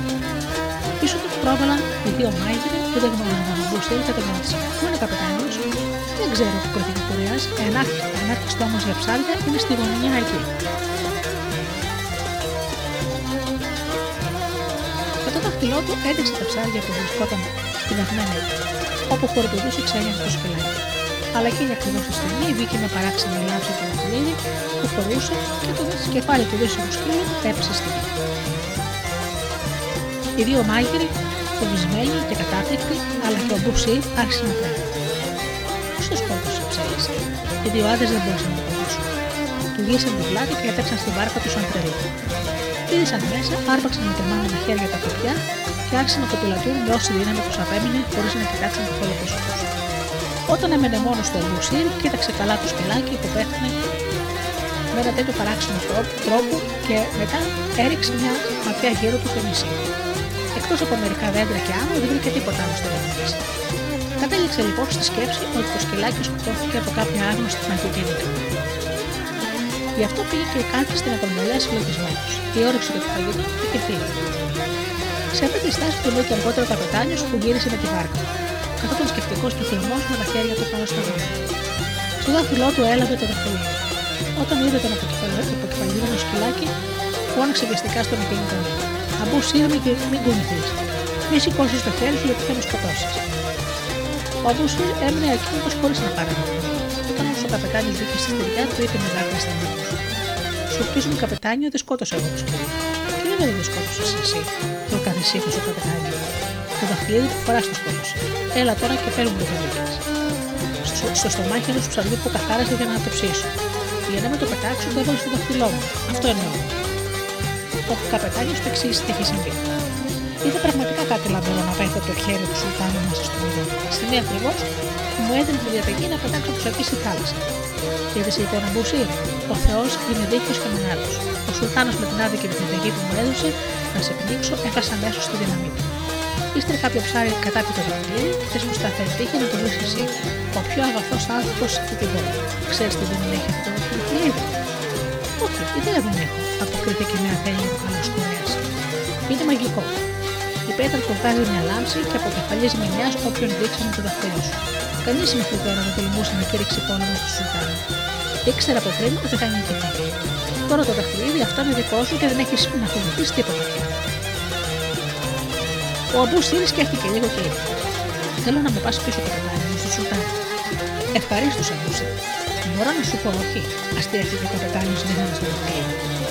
Ο Σουλτάνο στο μεταξύ εδώ σκεφτόταν στο, στο χρόνο του και οι εξωμετοχοί τον είχαν περιτριγυρίσει και πουλούσαν για διάφορες ζητήματα. Μα εκείνος ήταν αφηρημένος και δεν του Η ανησυχία είχε φωλιάσει στην καρδιά του και δεν μπορούσε να σκεφτεί τίποτα άλλο. Αργά ή γρήγορα όλοι ήταν εκάλυπταν τον Ρωμανό. Και τότε όλοι ζητούσαν να τον εκδικηθούν. Ποιο θα είναι άραγε το τέλος του. Καθώς ήταν μεθυσμένο αυτές τις μαύρες σκέψεις, μπήκαν μέσα ο καπετάνιο με τον Αμπουστήρ και γονάτισαν μπροστά του. Φώναξε αναπερώντα στο χρόνο του Σουλτάνο. Δεν τον έριξε στη θάλασσα που σύμπροσταξε. Ο Αμπούσι πήρε το λόγο. Προχώρησε με χαρακτά ένα καμπανέλα και με φωνή σταθερή διηγήθηκε όλα όσα είχα συμβεί να όσει να τον έριξε. Ο Σουλτάνο κατέληξε. Το καλό που γίνεται ποτέ δεν ξεχνιέται. Μια μέρα μου έκανε καλό, έστω και αν ήμουν ξένος και άγνωστο εσύ. Να το δαχτυλίδι σου, πάρε. Τώρα όμως πες μου ότι σου έφταξα και θέλεις να με σκοτώσει. Αν το αξίζεις, το ξέρει. Είσαι πραγματικά ένας τίμιος νέο. Κανένας από τον κόσμο δεν με επέστρεψε το φίλο Σε ευχαριστώ που με αναγνωρίζεις την τιμιότητά μου. Μα θέλω να μου πεις τι σου έφτιαξε. Να το αφιερωθώ σου σου κάνω σου στα χέρια στον ουρανό. Τώρα πια είμαι σίγουρο πω δεν έπαιξε σε τίποτα. Αν όμως θες να μάθεις οπωσδήποτε την αλήθεια, σου λέω ότι σε συκοφάδει ο Λαφέρα. Και του διηγήθηκε με τη σειρά του την ιστορία με το φαρμακερό καλλιτικό. Ο Μαφέα μου ρωτούσε. Αυτό ήταν φίλος μου και γειτονά μου τον χρόνο στην Αλεξανδρία. Είχαμε αντικριστά τα μαγαζιά μας και ορκιστήκαμε να είμαστε παντοτινά φίλοι και να βοηθάμε ένα στον άλλο. Μα το Θεό είναι ποτέ δυνατόν. Κάτω από τις πιέσεις του Σουλτάνου διοικήθηκε όλο το τα παθήματα. Εκείνο όμω αγανάκτησε ακόμα πιο πολύ και όταν ο Αμπούς Σύρι τελείωσε την ευθύνη των περιπεριών του, ο Σουλτάνος ρώτησε τον καπετάνιο να τον διαβεβαιώσει αν λέει την αλήθεια. Έπειτα φώναξε τον άνθρωπο από το χάκι και αυτό με τη σειρά του και είπε ακριβώς τα ίδια πράγματα. Αγαλακτισμένο και αφρίζοντα από το θυμό που έπεσε θύμα μια τέτοια συκοφαντία, ο Σουλτάνος διέταξε τους ανθρώπους του παλατιού να ξυλάβουν τον Αμπουκύρι και να τον φέρουν θεμένα μπροστά. Ο Βαφέα τα έχασε προληπτικά όταν μπήκαν στο σπίτι του αγριεμένοι άνθρωποι του Σουλτάνου να τον συλλάβουν. Η έκπληξη του έγινε πραγματική τρομάρα όταν μπαίνοντας στη μεγάλη αίθουσα του χρόνου είδε τον καπετάνιο του πλοίου και τον Αμπουσίρι να κάθεται στο Σουλτάνο. Ο καπετάνιος, ο Σουλτάνος τον ρώτησε τρέμοντας από οργή. Αυτόν τον άνθρωπο δεν θέλεις να σκοτώσεις. Αυτόν τον άνθρωπο δεν έβαλες να τον πήρουν σκλάβης σου. Αυτόν τον άνθρωπο δεν εγκατέλειψες μόνο και άρρωστο στο χάνι αφού έκλεψες τα χρήματά του. Ο Αμπουφίρ ένιωσε ότι γίνεται κάτι από το πνεύμα. Και τα αρχαία του μεγάλωνε όταν ο Σουλτάνο διέταξε αμέσως να τον δέσουν και να τον βάλουν σε ένα σακί για να τον πετάξουν στα νυχτά της θάλασσας. Ο Αμπουσίρ, πανόψυχο καθώς ήταν και πιστός στον όνομα της φιλίας, συγχώρησε το φίλο του και μισολέβασε για αυτόν τον Σουλτάνο. Αλλά ο Σουλτάνος δεν μπορούσε να το σχολιάσει για τα τόσα ψέματα που είχε πει. Για έναν αυτό, αυτό ήταν το κακό τέλος του Αμπουκύρου του Βαφέα της Αλεξάνδρειας που μπορεί να ήξερε να βάφει ωραία, αλλά ήταν ψεύτης, τεμπέλης, κατεργάρε και κακός φίλος. Ο Σουλτάνος πρότεινε τον, στον Αμπούσιρ να μείνει για πάντα κοντά τους, σαν παιδί. Του έδωσε μάλιστα και το αξίωμα του Πεζή. Ο Αμπούσιρ είχε νοσταλγήσει στην Αλεξάνδρεια και ήθελε να γυρίσει πίσω στην Πατρική. Ο Σουλτάνος δεν επέμενε. Του χάρισε όμως ένα καράβι γεμάτο πλούσιο εμπερεύοντα και έτσι ο καλός Κορέας μπόρεσε να γυρίσει στον αγαπημένο του τόπο. Όταν το καράβι έφτασε στην Αλεξάνδρεια και ο Μπούσιρ πάτησε τους πόντους στη στεριά, το πρώτο πράγμα που είδε ήταν ένα χοντρό σακί που είχε ξεβράσει η θάλασσα στην αμύνα. Στο σακί αυτό βρισκόταν το χαμό του φίλου του Αμπουκύρου που τα ρεύματα του είχαν φρασίρει κοντά στην μετρική γη. Ο Αμπουστήρι γονάτιψε, χάλισε το βασανισμένο σώμα του φίλου του και έδωσε διαταγή να του κάψουν με τη μέση σε έναν αρμάριο Ο Αμπού Σιρ έζησε πολλά χρόνια στην Αλεξάνδρεια και όταν πλησίασε το τέλος του, παρακάλεσε να τον στάψουν πλάι στον τάφο του φίλου του. Ο καλός Κορέα, ακόμα και στον θάνατο, στάθηκε πάντα ένας καλός και πραγματικός φίλος. Ιστορία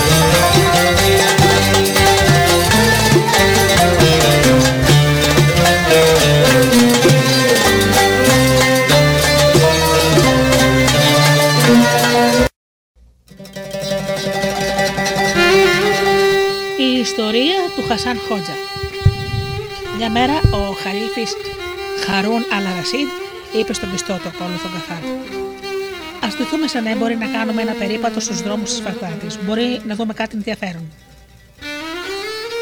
Καθώς βράδιαζε, κανένας δεν αναγνώρισε τον Βασιλιά και τον, τον ακολουθό του και τους δυο περαστικούς που βάδιζαν κουβεντιάζοντας. Ξαφνικά ο Χαλίφη στάθηκε μπροστά σε ένα υπέροχο παλάτι. Πρώτη φορά βλέπω αυτό το παλάτι, φώναξε έκπληκτος. Εσύ γκαφάρ το έχεις ξαναδεί; Όχι, αποκρίθηκε ο υπουργός. Σίγουρα θα είναι καινούριο. Για ρώτησε του γείτονε ποιος είναι αυτός που θα μπορούσε να χτίσει ένα τέτοιο αριστούργημα, είπε ο Χαλίφης. Ο Γκαφάρη γύρισε σε λίγο με την απάντηση. Ο ιδιοκτήτης του παλατιού αυτός είναι ο Χασάν Χότζα που φτιάχνει σκηνιά. Πουλώντας σκηνιά μπόρεσε να κάνει ένα τόσο πλούσιο παλάτι, έκανε απορριμένο Βασίλη. Κανείς δεν ξέρει, αλλά τον συμπαθούν γιατί είναι καταδεκτικός και σπλαχνικός άνθρωπος. Θέλω να γνωρίσω από κοντά τον Χασάν Χόντζα, είπε σκεπτικός ο Γαλίτη. Ειδοποίησέ τον να παρουσιαστεί αύριο στην αίθουσα των εκδράσεων. Το άλλο πρωί ο Χασάν Χόντζα γονάτισε μπροστά στο χαλίφι, φίλησε το πάτημα και είπε: Αρχηγέ των πιστών, αν η συνείδησή μου δεν ήταν καθαρή, η πρόσκλησή σου θα με γίνει φόβο. Μα τώρα ήρθε γεμάτος χαρά και περιμένω τις προσταγές σου. Χασάν Χόντζα, αποκρίθηκε ο Χαλίφης με καλοσύνη. Χθες θαύμασα το λαμπερό σου παλάτι και έμαθα ότι όλοι σε αγαπούν για την καλοσύνη και την απλότητά σου.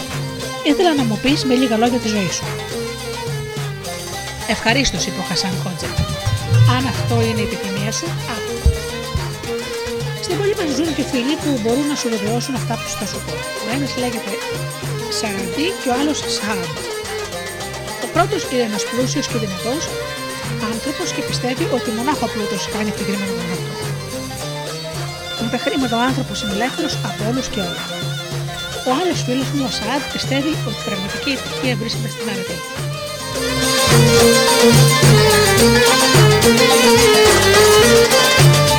Ο ενάρετος άνθρωπος μπορεί, έστω και φτωχό, να είναι ευτυχισμένος.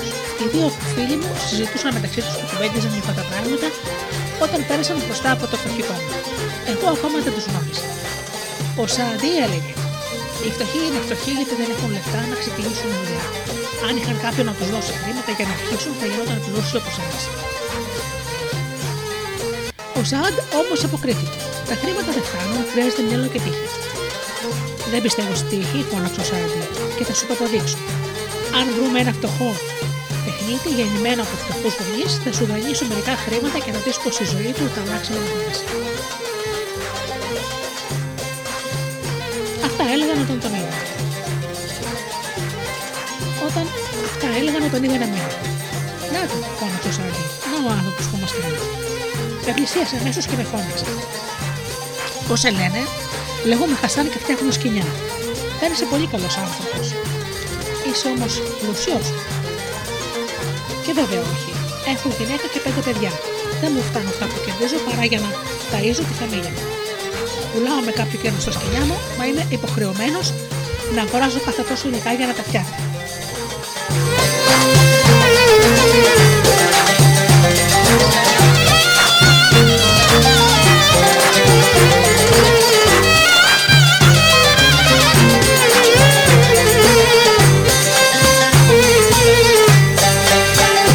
Να λοιπόν ένα πουγγί με χρυσά νομίσματα, 100 χρυσά νομίσματα και νομίζω ότι σου φτάνουν. Αν μου φτάνουν, φώναξα. Με τα πεσά από αυτά μπορώ να μεγαλώσω το μαγαζί μου και να γίνω ο πιο πλούσιος έμπορος της Βαγδάτη. Σύμφωνοι και ο Σαραντή. Σε μερικούς μήνες θα ξανάρθω να σε δω. Πριν ακόμα συνέλθω από την εκπλήξή μου, έφυγα. Τσιμπήθηκα να δω μήπω ονειρεύομαι, αλλά το πολύ βρισκόταν στα χέρια. Άρχισα λοιπόν γρήγορα γρήγορα τι προετοιμασίε. Στο φτωχικό καρδί μου δεν υπήρχε κρυψώνα κατάλληλη για τον αναπάντητο της Αφού ξεχώρισα 10 χρυσά νομίσματα, έκρυψα το κουκί με τα υπόλοιπα μέσα στις πιέτε του φαρικού μου και κίνησα να πάω στην αγορά για ψώνι. Έχοντας λεφτά, αγόρασα για τα παιδιά μου ένα καλό κομμάτι κρέας και γύρισε γεμάτο σκληρά όταν ένα γεράκι παρασυρμένο από την οδεία του κρέατος χύμηξε απάνω μου και με έριξε κάτω.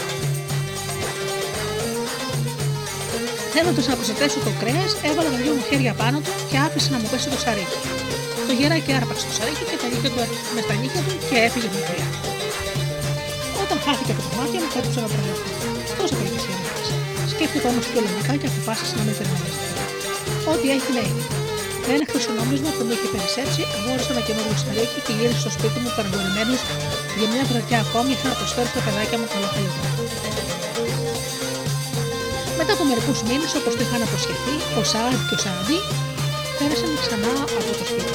Βλέποντάς με να βλέπω σε μια στο κατόπιν του τοπικού, ο Σαάντ το άλλαξε Βλέπεις Σαάντι, το μόνο που άλλαξε στο ζωή του Χασάν ήταν ένα καινούριο σταρίκι. Μα πώς τα κατάφερες και δεν πρόκοψες, ρώτησε ο Σαάντι.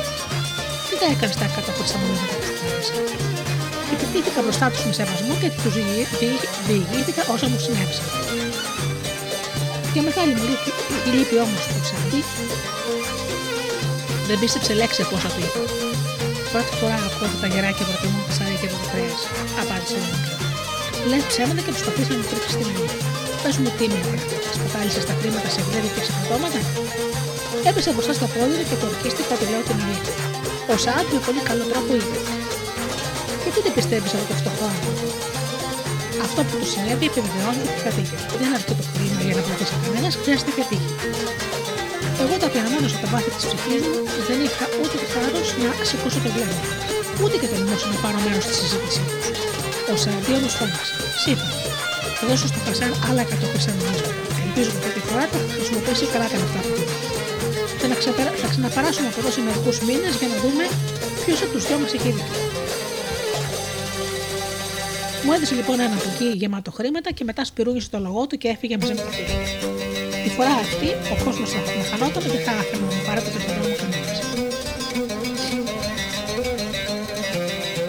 Μπήκα μέσα στο σπίτι και έψαξα να βρω ένα μέρος πιο σίγουρο από το προηγούμενο, όταν είχα ούτε ένα χρωματοκιβώτη ούτε μονόφιλο. Ξεχώρισε λοιπόν πάλι 10 χασανομίσματα και έκοψε τα υπόλοιπα σε ένα δοχείο που η γυναίκα μου έβαζε τα πίτρα. Σίγουρα κανείς δεν θα ψάξει για θησαυρό εδώ μέσα. Πώ δεν θέλει να χρησιμοποιήσει τα πίτρα του φαγωμένα από τα ποντίκια. Παλογάρισα χωρίς την αρχή. Τρεις μέρες μετά η γυναίκα μου θέλησε να φύγει, αλλά δεν είχε ούτε μια δραχμή για να αγοράζει σακούλια και να κάνει τη δουλειά της. Καθώς το φώτα να μην δεν ξέρω τι να κάνει, πέρασε απ' έξω ένας Μητροπολίτη με σακούλια. Η γυναίκα μου τον φώναξε και ρώτησε: Τι θες για να μου δώσεις λίγο σακούλια. Ο Μητροπολίτη έριξε μια ματιά στο αρχικό μα και τη ρώτησε: Εσύ τι δίνει. Η γυναίκα μου κοίταξε το γύρο και το μάτι της έπεσε στο δοχείο με το Θα σου δώσω ένα καπίτρο. Μόνο αυτά δεν μου φτάνουν. Είναι πολύ κυρισμένα και φαγωμένα από τα ποντίκια. Δώσ' μου μαζί και το τροχείο να σου δώσω ένα κομμάτι σακούλι. Επειδή όμως έπρεπε να πει η γυναίκα μου, δεν ξέροντας τι έχει το τροχείο με τα πίτρα, δέχτηκε ευχαρίστω και το πέρασε. Όταν γύρισα σπίτι μου και ζήτησε το τροχείο με τα πίτρα, η καρδιά μου σφίγγει. Το τροχείο με το χρυσαφρό δεν ήταν εκεί. Όταν ένα τι συνέβη, έπεσε στα γόντα και άρχισε να κρώσει με το παιδί, χτυπώντας το κεφάλι μου στο πάτο. Η γυναίκα μου δεν μπορούσε να καταλάβει γιατί έκανα έτσι και με κοίταζε ζαστισμένη. Όταν έμαθα την ευθεία, έκλεψε πολύ και εκείνη, μα τόσο πολύ ώστε να, να ξεχάσω τη λύπη μου για να την, παρη, για να την παρηγορήσω.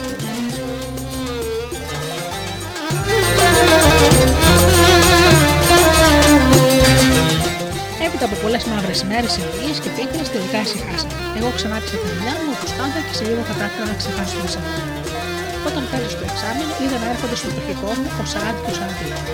Έζεψα λοιπόν, έσκυψα λοιπόν πάνω στα σκηνιά μου και έκανα πω τα είχα βλέπω γιατί τους ορκίζομαι με μεγάλο μου χαρί και δεν είχα μάτια να τους αντικρίσω. Οι δύο φίλοι στάθηκαν μπροστά μου και ο Σαραντί άρχισε να αναμένονται.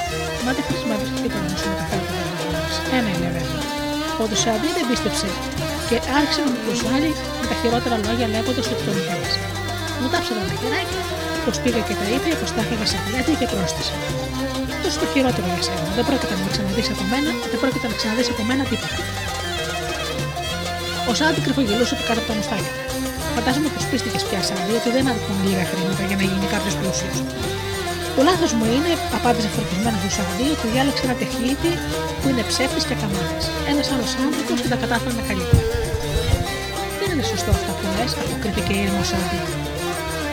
Αποκρίθηκε ήρεμος Σάντι. Κατηγορείς άδικα τον άνθρωπο. Εμπρό λοιπόν δείξε μου το αντίθετο, κάνοντάς του και εσένα, φώναξε ο Σάντι. Αν αυτό ο άνθρωπος είναι πλούσιο, εγώ θα είμαι ο πρώτος που θα αναγνωρίζω το δίκιο σου. Σύμφωνο, δέχομαι, είπε ο Σάντι και έριξε γύρω του μια ματιά στο σκονισμένο δρόμο. Πίσω από μια πέτρα ήταν ένα κομμάτι μολύβι, το πήρε και μου το μίσε. Αυτό είναι το τώρα μου θέλει. Με αυτό θα μπορέσει να γίνει πλούσιο. Με χαιρέτησαν και τον αφήνοντα με μόνο στην ύπνο. Είχα στενοχωρηθεί τρομένα. γιατί δεν με είχε πιστέψει ο πλούσιος κύριο. Πήρα το κομμάτι μου και το έκοψα στη ζώνη μου με το ξακολουθώ. Το λαδάκι καθώ βρέθηκα να πέσω στο κομμάτι, το μολύβι έπεσε κάτω. Το πήρα, το έβαλα σε μια τρύπα στον τοίχο και έπεσε να κοιμηθεί. Λίγα μέτρα πιο κάτω από το δικό μου ήταν ένα καλύβανο ψάρα που συνήθιζε να ψαρεύει τη νύχτα πριν την ώρα. Το βράδυ εκείνο σηκώθηκε και ετοίμασε να το ρίχνει για το ψάρι, αλλά είδε ότι ένα κομματάκι μου είχε, είχε ξεκολλήσει από αυτά και είχε Χωρίς το κομμάτι αυτό, ο ψαρά δεν μπορούσε να χρησιμοποιήσει τα δίχτυα και αν δεν ψάρευε δεν θα έφερε ένα φαγητό και λεφτά στην το μεσημέρι. Φώναξε τη γυναίκα του και τη είπε: Τρέχα γυναίκα στους γείτονες και ζήτησέ τους αν έχουν ένα κομμάτι με να μου δώσουν. Είναι μεγάλη ανάγκη γιατί χάλασε το δίχτυα και θα μείνουμε νηστικοί. Έφτιαξε καημένη στο καλύβι. Κασάν, μου είπε με παρατηρητική φωνή. Ο άντρα μου έχει πολύ τενάκι από ένα κομμάτι μολύβι. Σε παρακαλώ, πώ έχει να μα δώσει. Μεσοκυβερμένο σηκώθηκε και της έδωσε ένα μολύβι που θα φυλάξει στο δίκτυο. Κασάν, το πρώτο πράγμα που θα πιάσει ο άντρας μου με το δίκτυο θα είναι δικό σου. Φώναξε χαρούμενη η γυναίκα του ψαρά και έφυγε τρέχοντας. Εγώ συνέχισα το δίπλα μου και δεν έδωσα σημασία σε αυτά που έλεγα. Ο ψάρας όμως με θυμεί. Όταν με γύρισε από το ψάρεμα, στάθηκε έξω από την πόρτα μου, δείχνοντάς μου ένα πελώρι ψάρι. Κασάν πάρτε, είναι δικό σου. Μπορεί να είναι ένα, μα αξίζει όσο να πανεύει ψάρι. Η έκπληξή μου δεν περιγράφει. Καλά μου είπε, το είπα σε Δεν είναι ανάγκη να μου αποζημιώσει για εκείνο το μορίδι. Δέχομαι όμως το όρο σου γιατί ξέρω ότι μου το προσφέρεις με την καλή σου την καρδιά. Έδωσα το ψάρι στη γυναίκα μου και αφοσιώθηκα στη δουλειά. Η γυναίκα μου δεν ήξερε τι να το κάνει γιατί δεν είχαμε μεγάλες κατσαρόλες και μεγάλα τηγάνια που να το χωρέσουν. Αποφάσισε λοιπόν να το κόψω το ματάκι. Μα μόλις έβαλε το μαχαίρι στο στομάχι του ψαριού, πετάχτηκε έξω μια πέτρα. Ήταν διάφανη και λαμπερή και άστραφε σαν να ήταν τάσσερ του ουρανού. Η γυναίκα όμως την πέρασε και σκέτο γέλιο και την έδωσε στα παιδιά να παίξουν. Τα παιδιά ξεφώνησαν από χαρά γιατί η πέτρα σκόρπιζε χιλιάδες νόσει και έπαιξαν ήσυχα με αυτήν όλη την μέρα. Το βράδυ το ψάρι ήταν μαγειρεμένο και χτίσαμε το τραπέζι να φάμε την ησυχία μας. Μα πριν ακόμα τελειώσουμε το φαγητό, τα παιδιά σηκώθηκαν βιαστικά από το τραπέζι και συνέχισαν το παιχνίδι τους. Εκείνο δεν, δεν τα είχα ακούσει ποτέ μέχρι τότε να σηκώνω για και κάτι, εκείνο το βράδυ μάλλον να συνεχώ. Μα τι έχουν τα παιδιά μας γυναίκα, ρώτησε. Τι έπαθαν και μαλώνουν. Μαλώνουν και ένα κομμάτι γυαλί που βρήκα στο στομάχι του ψαριού που η γυναίκα. Για να το βρω το Τα παιδιά μου έφεραν αμέσως στο πέθο και απόμενα εξαρτητώ να το θαυμάζω, γιατί πραγματικά ήταν πολύ όμορφο πράγμα. Αλλά για να είμαι ειλικρινής, την πέρασε για γυαλί. Τα παιδιά έπεσαν να κοιμηθούν και το άφησαν να πάνω στο μάρμαρο του τζακί. Όταν όμως το φεγγάρι το φως του πεθαριού έπεσε πάνω του, το γελί σκόρπισε με τέτοια λάμψη που φωτίστηκε όλο το σπίτι. Και να φανταστείτε ότι είχαμε ζητήσει στο λιχνό. Τι καλός γείτονα που ήταν αυτό ο ψαριά, όταν μα έδωσε φαγητό και στρεφό για να βλέπει, είπε γελώντα τη γυναίκα. Με την απόφαση να ευχαριστήσω την άλλη κιόλας μέρα στο καλό μου γείτονα, αποκοιμήθηκα να το γελί εξακολουθούσε να σκορπίσει φωτεινές αγκάλιε στο φυσικό μα χαμαράκι όλα πρωί όταν έφυγα για τη δουλειά μου, μια γειτόνισσα από δίπλα ήρθε και χτύπησες στη μαμαγή την πόρτα του σπιτιού μα. Σε παρακαλώ, για σταμάτη. Δεν μπορείς να φανταστεί ποιο είναι τα παιδιά στον κοινωνικό κόσμος. Χθε ο άντρας μου και εγώ δεν μπορέσαμε να κλείσουμε μάδευτε μόνο στο παιδιών σας. Με συγχωρείτε, είπε η γυναίκα μου, αλλά χθε μας συνέβη κάτι εξαιρετικό και μας τοτώθηκαν τα παιδιά. Τι σας συνέβη, ρώτησε η γειτόνισσα με το Να βρήκαμε το στομάχι ενός ψαριού ένα γελί, τόσο λαμπερό που φώτισε ολόκληρο το σπίτι. Με όλε τι καφέλη η γυναίκα μου της έδειξε τη λαμπερή Ο άλλος όμως τη γειτόνισσα ήταν κατά τύχη έμπορος πολύχων πετραδίων. Και η γυναίκα, όπω είναι φυσικό, ήξερε ότι ξεχωρίζεται καλά αυτά σήμερα πράγματα. Της έφτασε λοιπόν μια ματιά για να πεπιστώσει ότι το γυαλί μας ήταν διαμάντι καθαρό και λαμπερό. Που όμοιό του δεν μπορούσε να βρεθεί όχι μόνο στην Βαγδάτη, μα ούτε και μέσα στους θησαυρούς του Καλή. Το πουλάς, ρώτησε τη γυναίκα μου.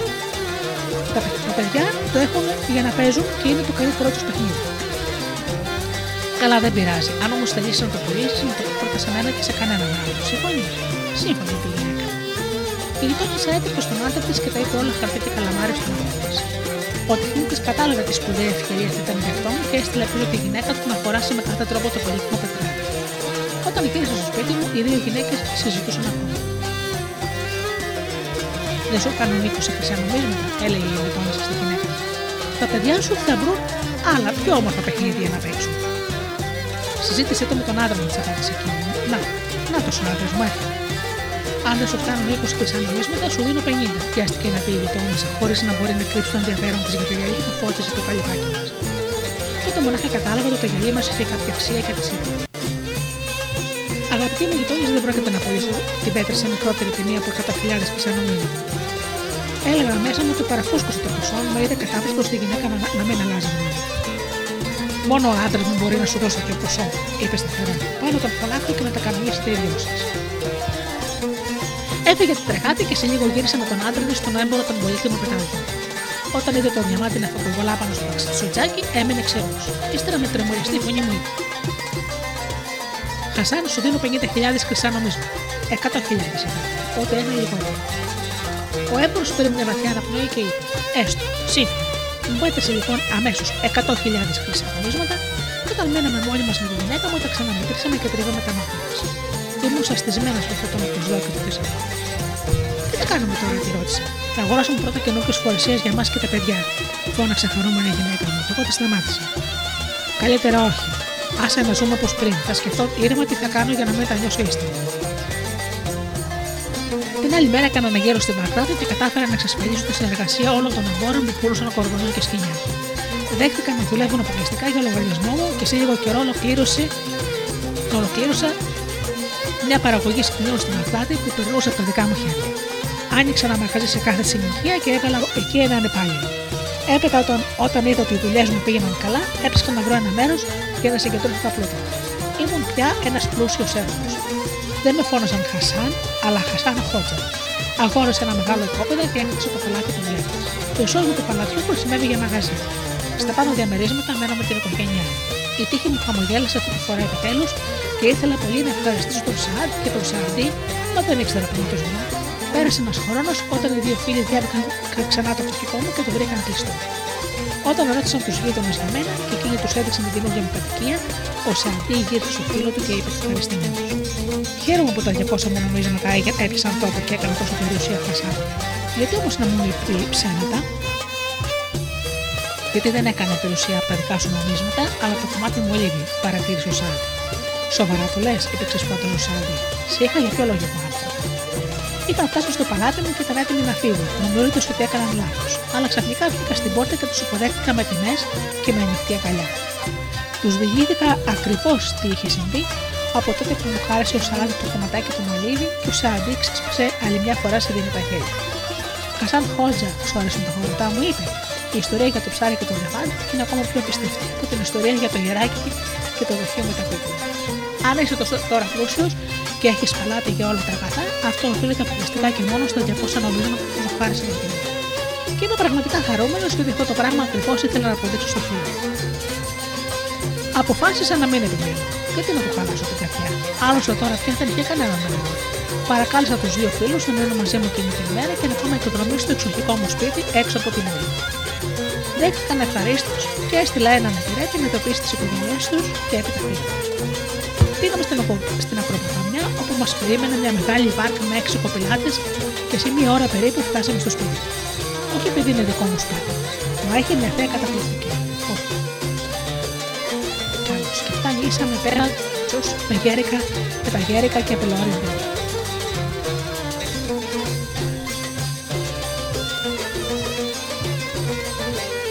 Η σκιά τους ξεκουράζει και συγκεμίζει καλή. Προσκάλεσα τους δύο φίλους μου να πάρουμε τα αναψυκτικά μας εκεί κοντά και περάσαμε μια ξέχαστη μέρα συζητώντας ξαπλωμένοι σε όμορφα διμάνια με μελακά μαξιλάρια. Οι γη μου έπαιξαν κρυφτό στα δέντρα. Ξαφνικά τους άκουσα να ξεφωνίζουν με θαυμασμό και αμέσως είδε το μικρότερο γιο μου να τρέχει προς το μέρος μου κρατώντας τα χέρια του μια παράξενη φωλιά. Όσο και αν ήταν ξεβαμένη και κουλουριασμένη, αναγνώρισα με την πρώτη ματιά ότι η φωλιά ήταν το παλιό μου σαρί. Το πήρα και το έδωσε στο Σάντι. Να φίλο μου η απόδειξη του σου λέει αλήθεια γρήγορα. Και ο Σάντι τα έχασε. Πήρε το σαρίκι, το έψαξε και πραγματικά μέσα στο πάθος του είδε το μεταξένιο του εκεί με τα 90 χρυσά νομίσματα. Απίστευτο, ψητήρισε. Μόνος σου το έβαλες κάπου εκεί για να το βρούμε. Μην είσαι άριστος, φώνησε ο Σάντι. Είναι φαναρά τέχνη του δουλειά Ο Σάντι δεν ήταν αυτός Σκέφτηκε λιγάκι και ύστερα παραδέχτηκε ότι έτσι πρέπει να συνέβησαν τα πράγματα. Η υπόλοιπη μέρα πέρασε με γέλια και χαρές. Όταν γυρίσαμε στην Βαγδάδη, τα μαγαζά ήταν κλειστά. Τα άλογα είχαν πάρει όλη το συντροφή και δεν υπήρχε στο στάφρο ούτε ένας σπίτι Επειδή έπρεπε να μεταφέρουμε τους καλεσμένους μου στα σπίτια τους, παρακάλεσα ένα υπηρέτη να πει από τους γείτονες οτιδήποτε για να ταΐσουμε τα άλογα πριν ξεκινήσουμε. Πράγμα, ο Ο υπηρέτης έτρεξε στους γείτονες και ένας από αυτούς του έδωσε ένα τροχείο γεμάτο πίτρο για τα άλογα του Χασανχότζα.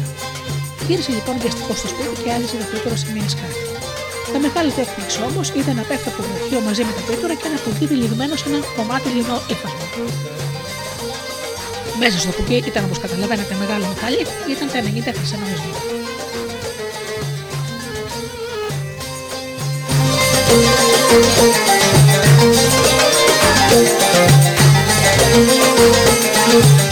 Ο υπηρέτης έτρεξε να μου τα φέρει και εγώ έδωσα στο, τα νομίσματα στον Σάντι. Ο Θεός επιμένει να πιστέψει στα λόγια μου, είπα χαμογελώντα. Και ήμουν βέβαιο πια ότι ο Σάντι δεν θα εμφέρει. Ο Σάντι μέτρησε τα χρήματα και έπειτα στράφηκε στον Σάντι. Έχεις δίκιο, φίλο μου, παραδέχομαι απόλυτα τις απόψεις σου. Δεν αρκούν μόνο τα χρήματα για να γίνει κανείς πλούσιος. Χρειάζεται και τύχη. Θα μου επιτρέψετε, ρώτησα καταχωρούμενο, να μοιράσω τα χρήματα στους τοπού γείτονες. Και βέβαια αποκρίθηκαν με ένα στόμα δύο καλύτεροι φίλοι μου και έφυγαν αφού μου υποσχέθηκαν να ξαναβρεθούμε σύντομα και όχι μετά από ένα εξάμεινο.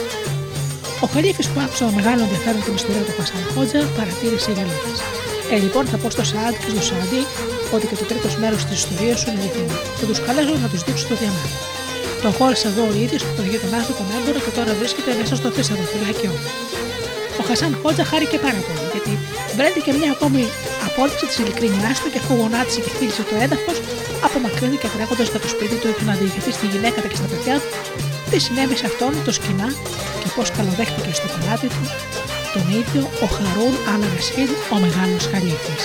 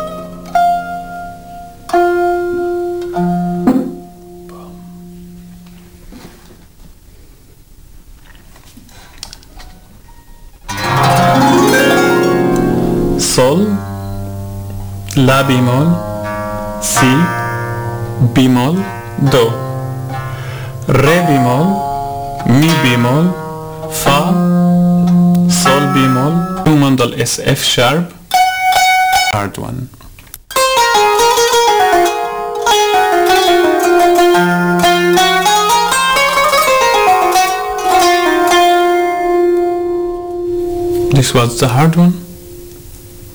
This is soft one.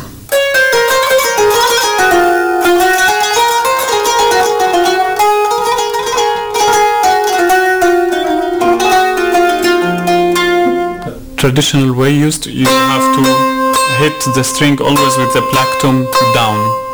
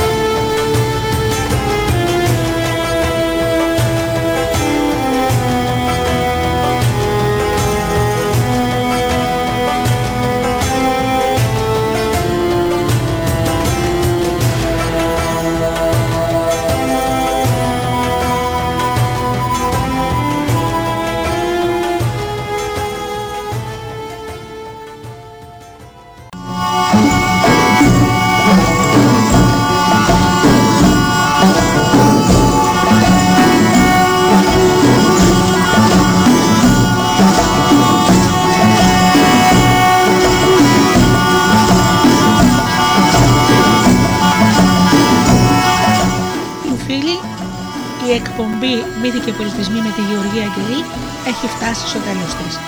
Σας ευχαριστώ πολύ για αυτές τις δύο ώρες που ήμασταν εδώ μαζί στο Studio Delta. Ανανώνω το ραντεβού μας για το επόμενο Σάββατο στις 10 το πρωί όπως πάντα και στο φίλοι μου σας εύχομαι να περνάτε καλά, να είστε καλά και αγαπήστε τον άνθρωπο που βλέπετε κάθε μέρα στο καθρέφτη. Καλό σας απόγευμα.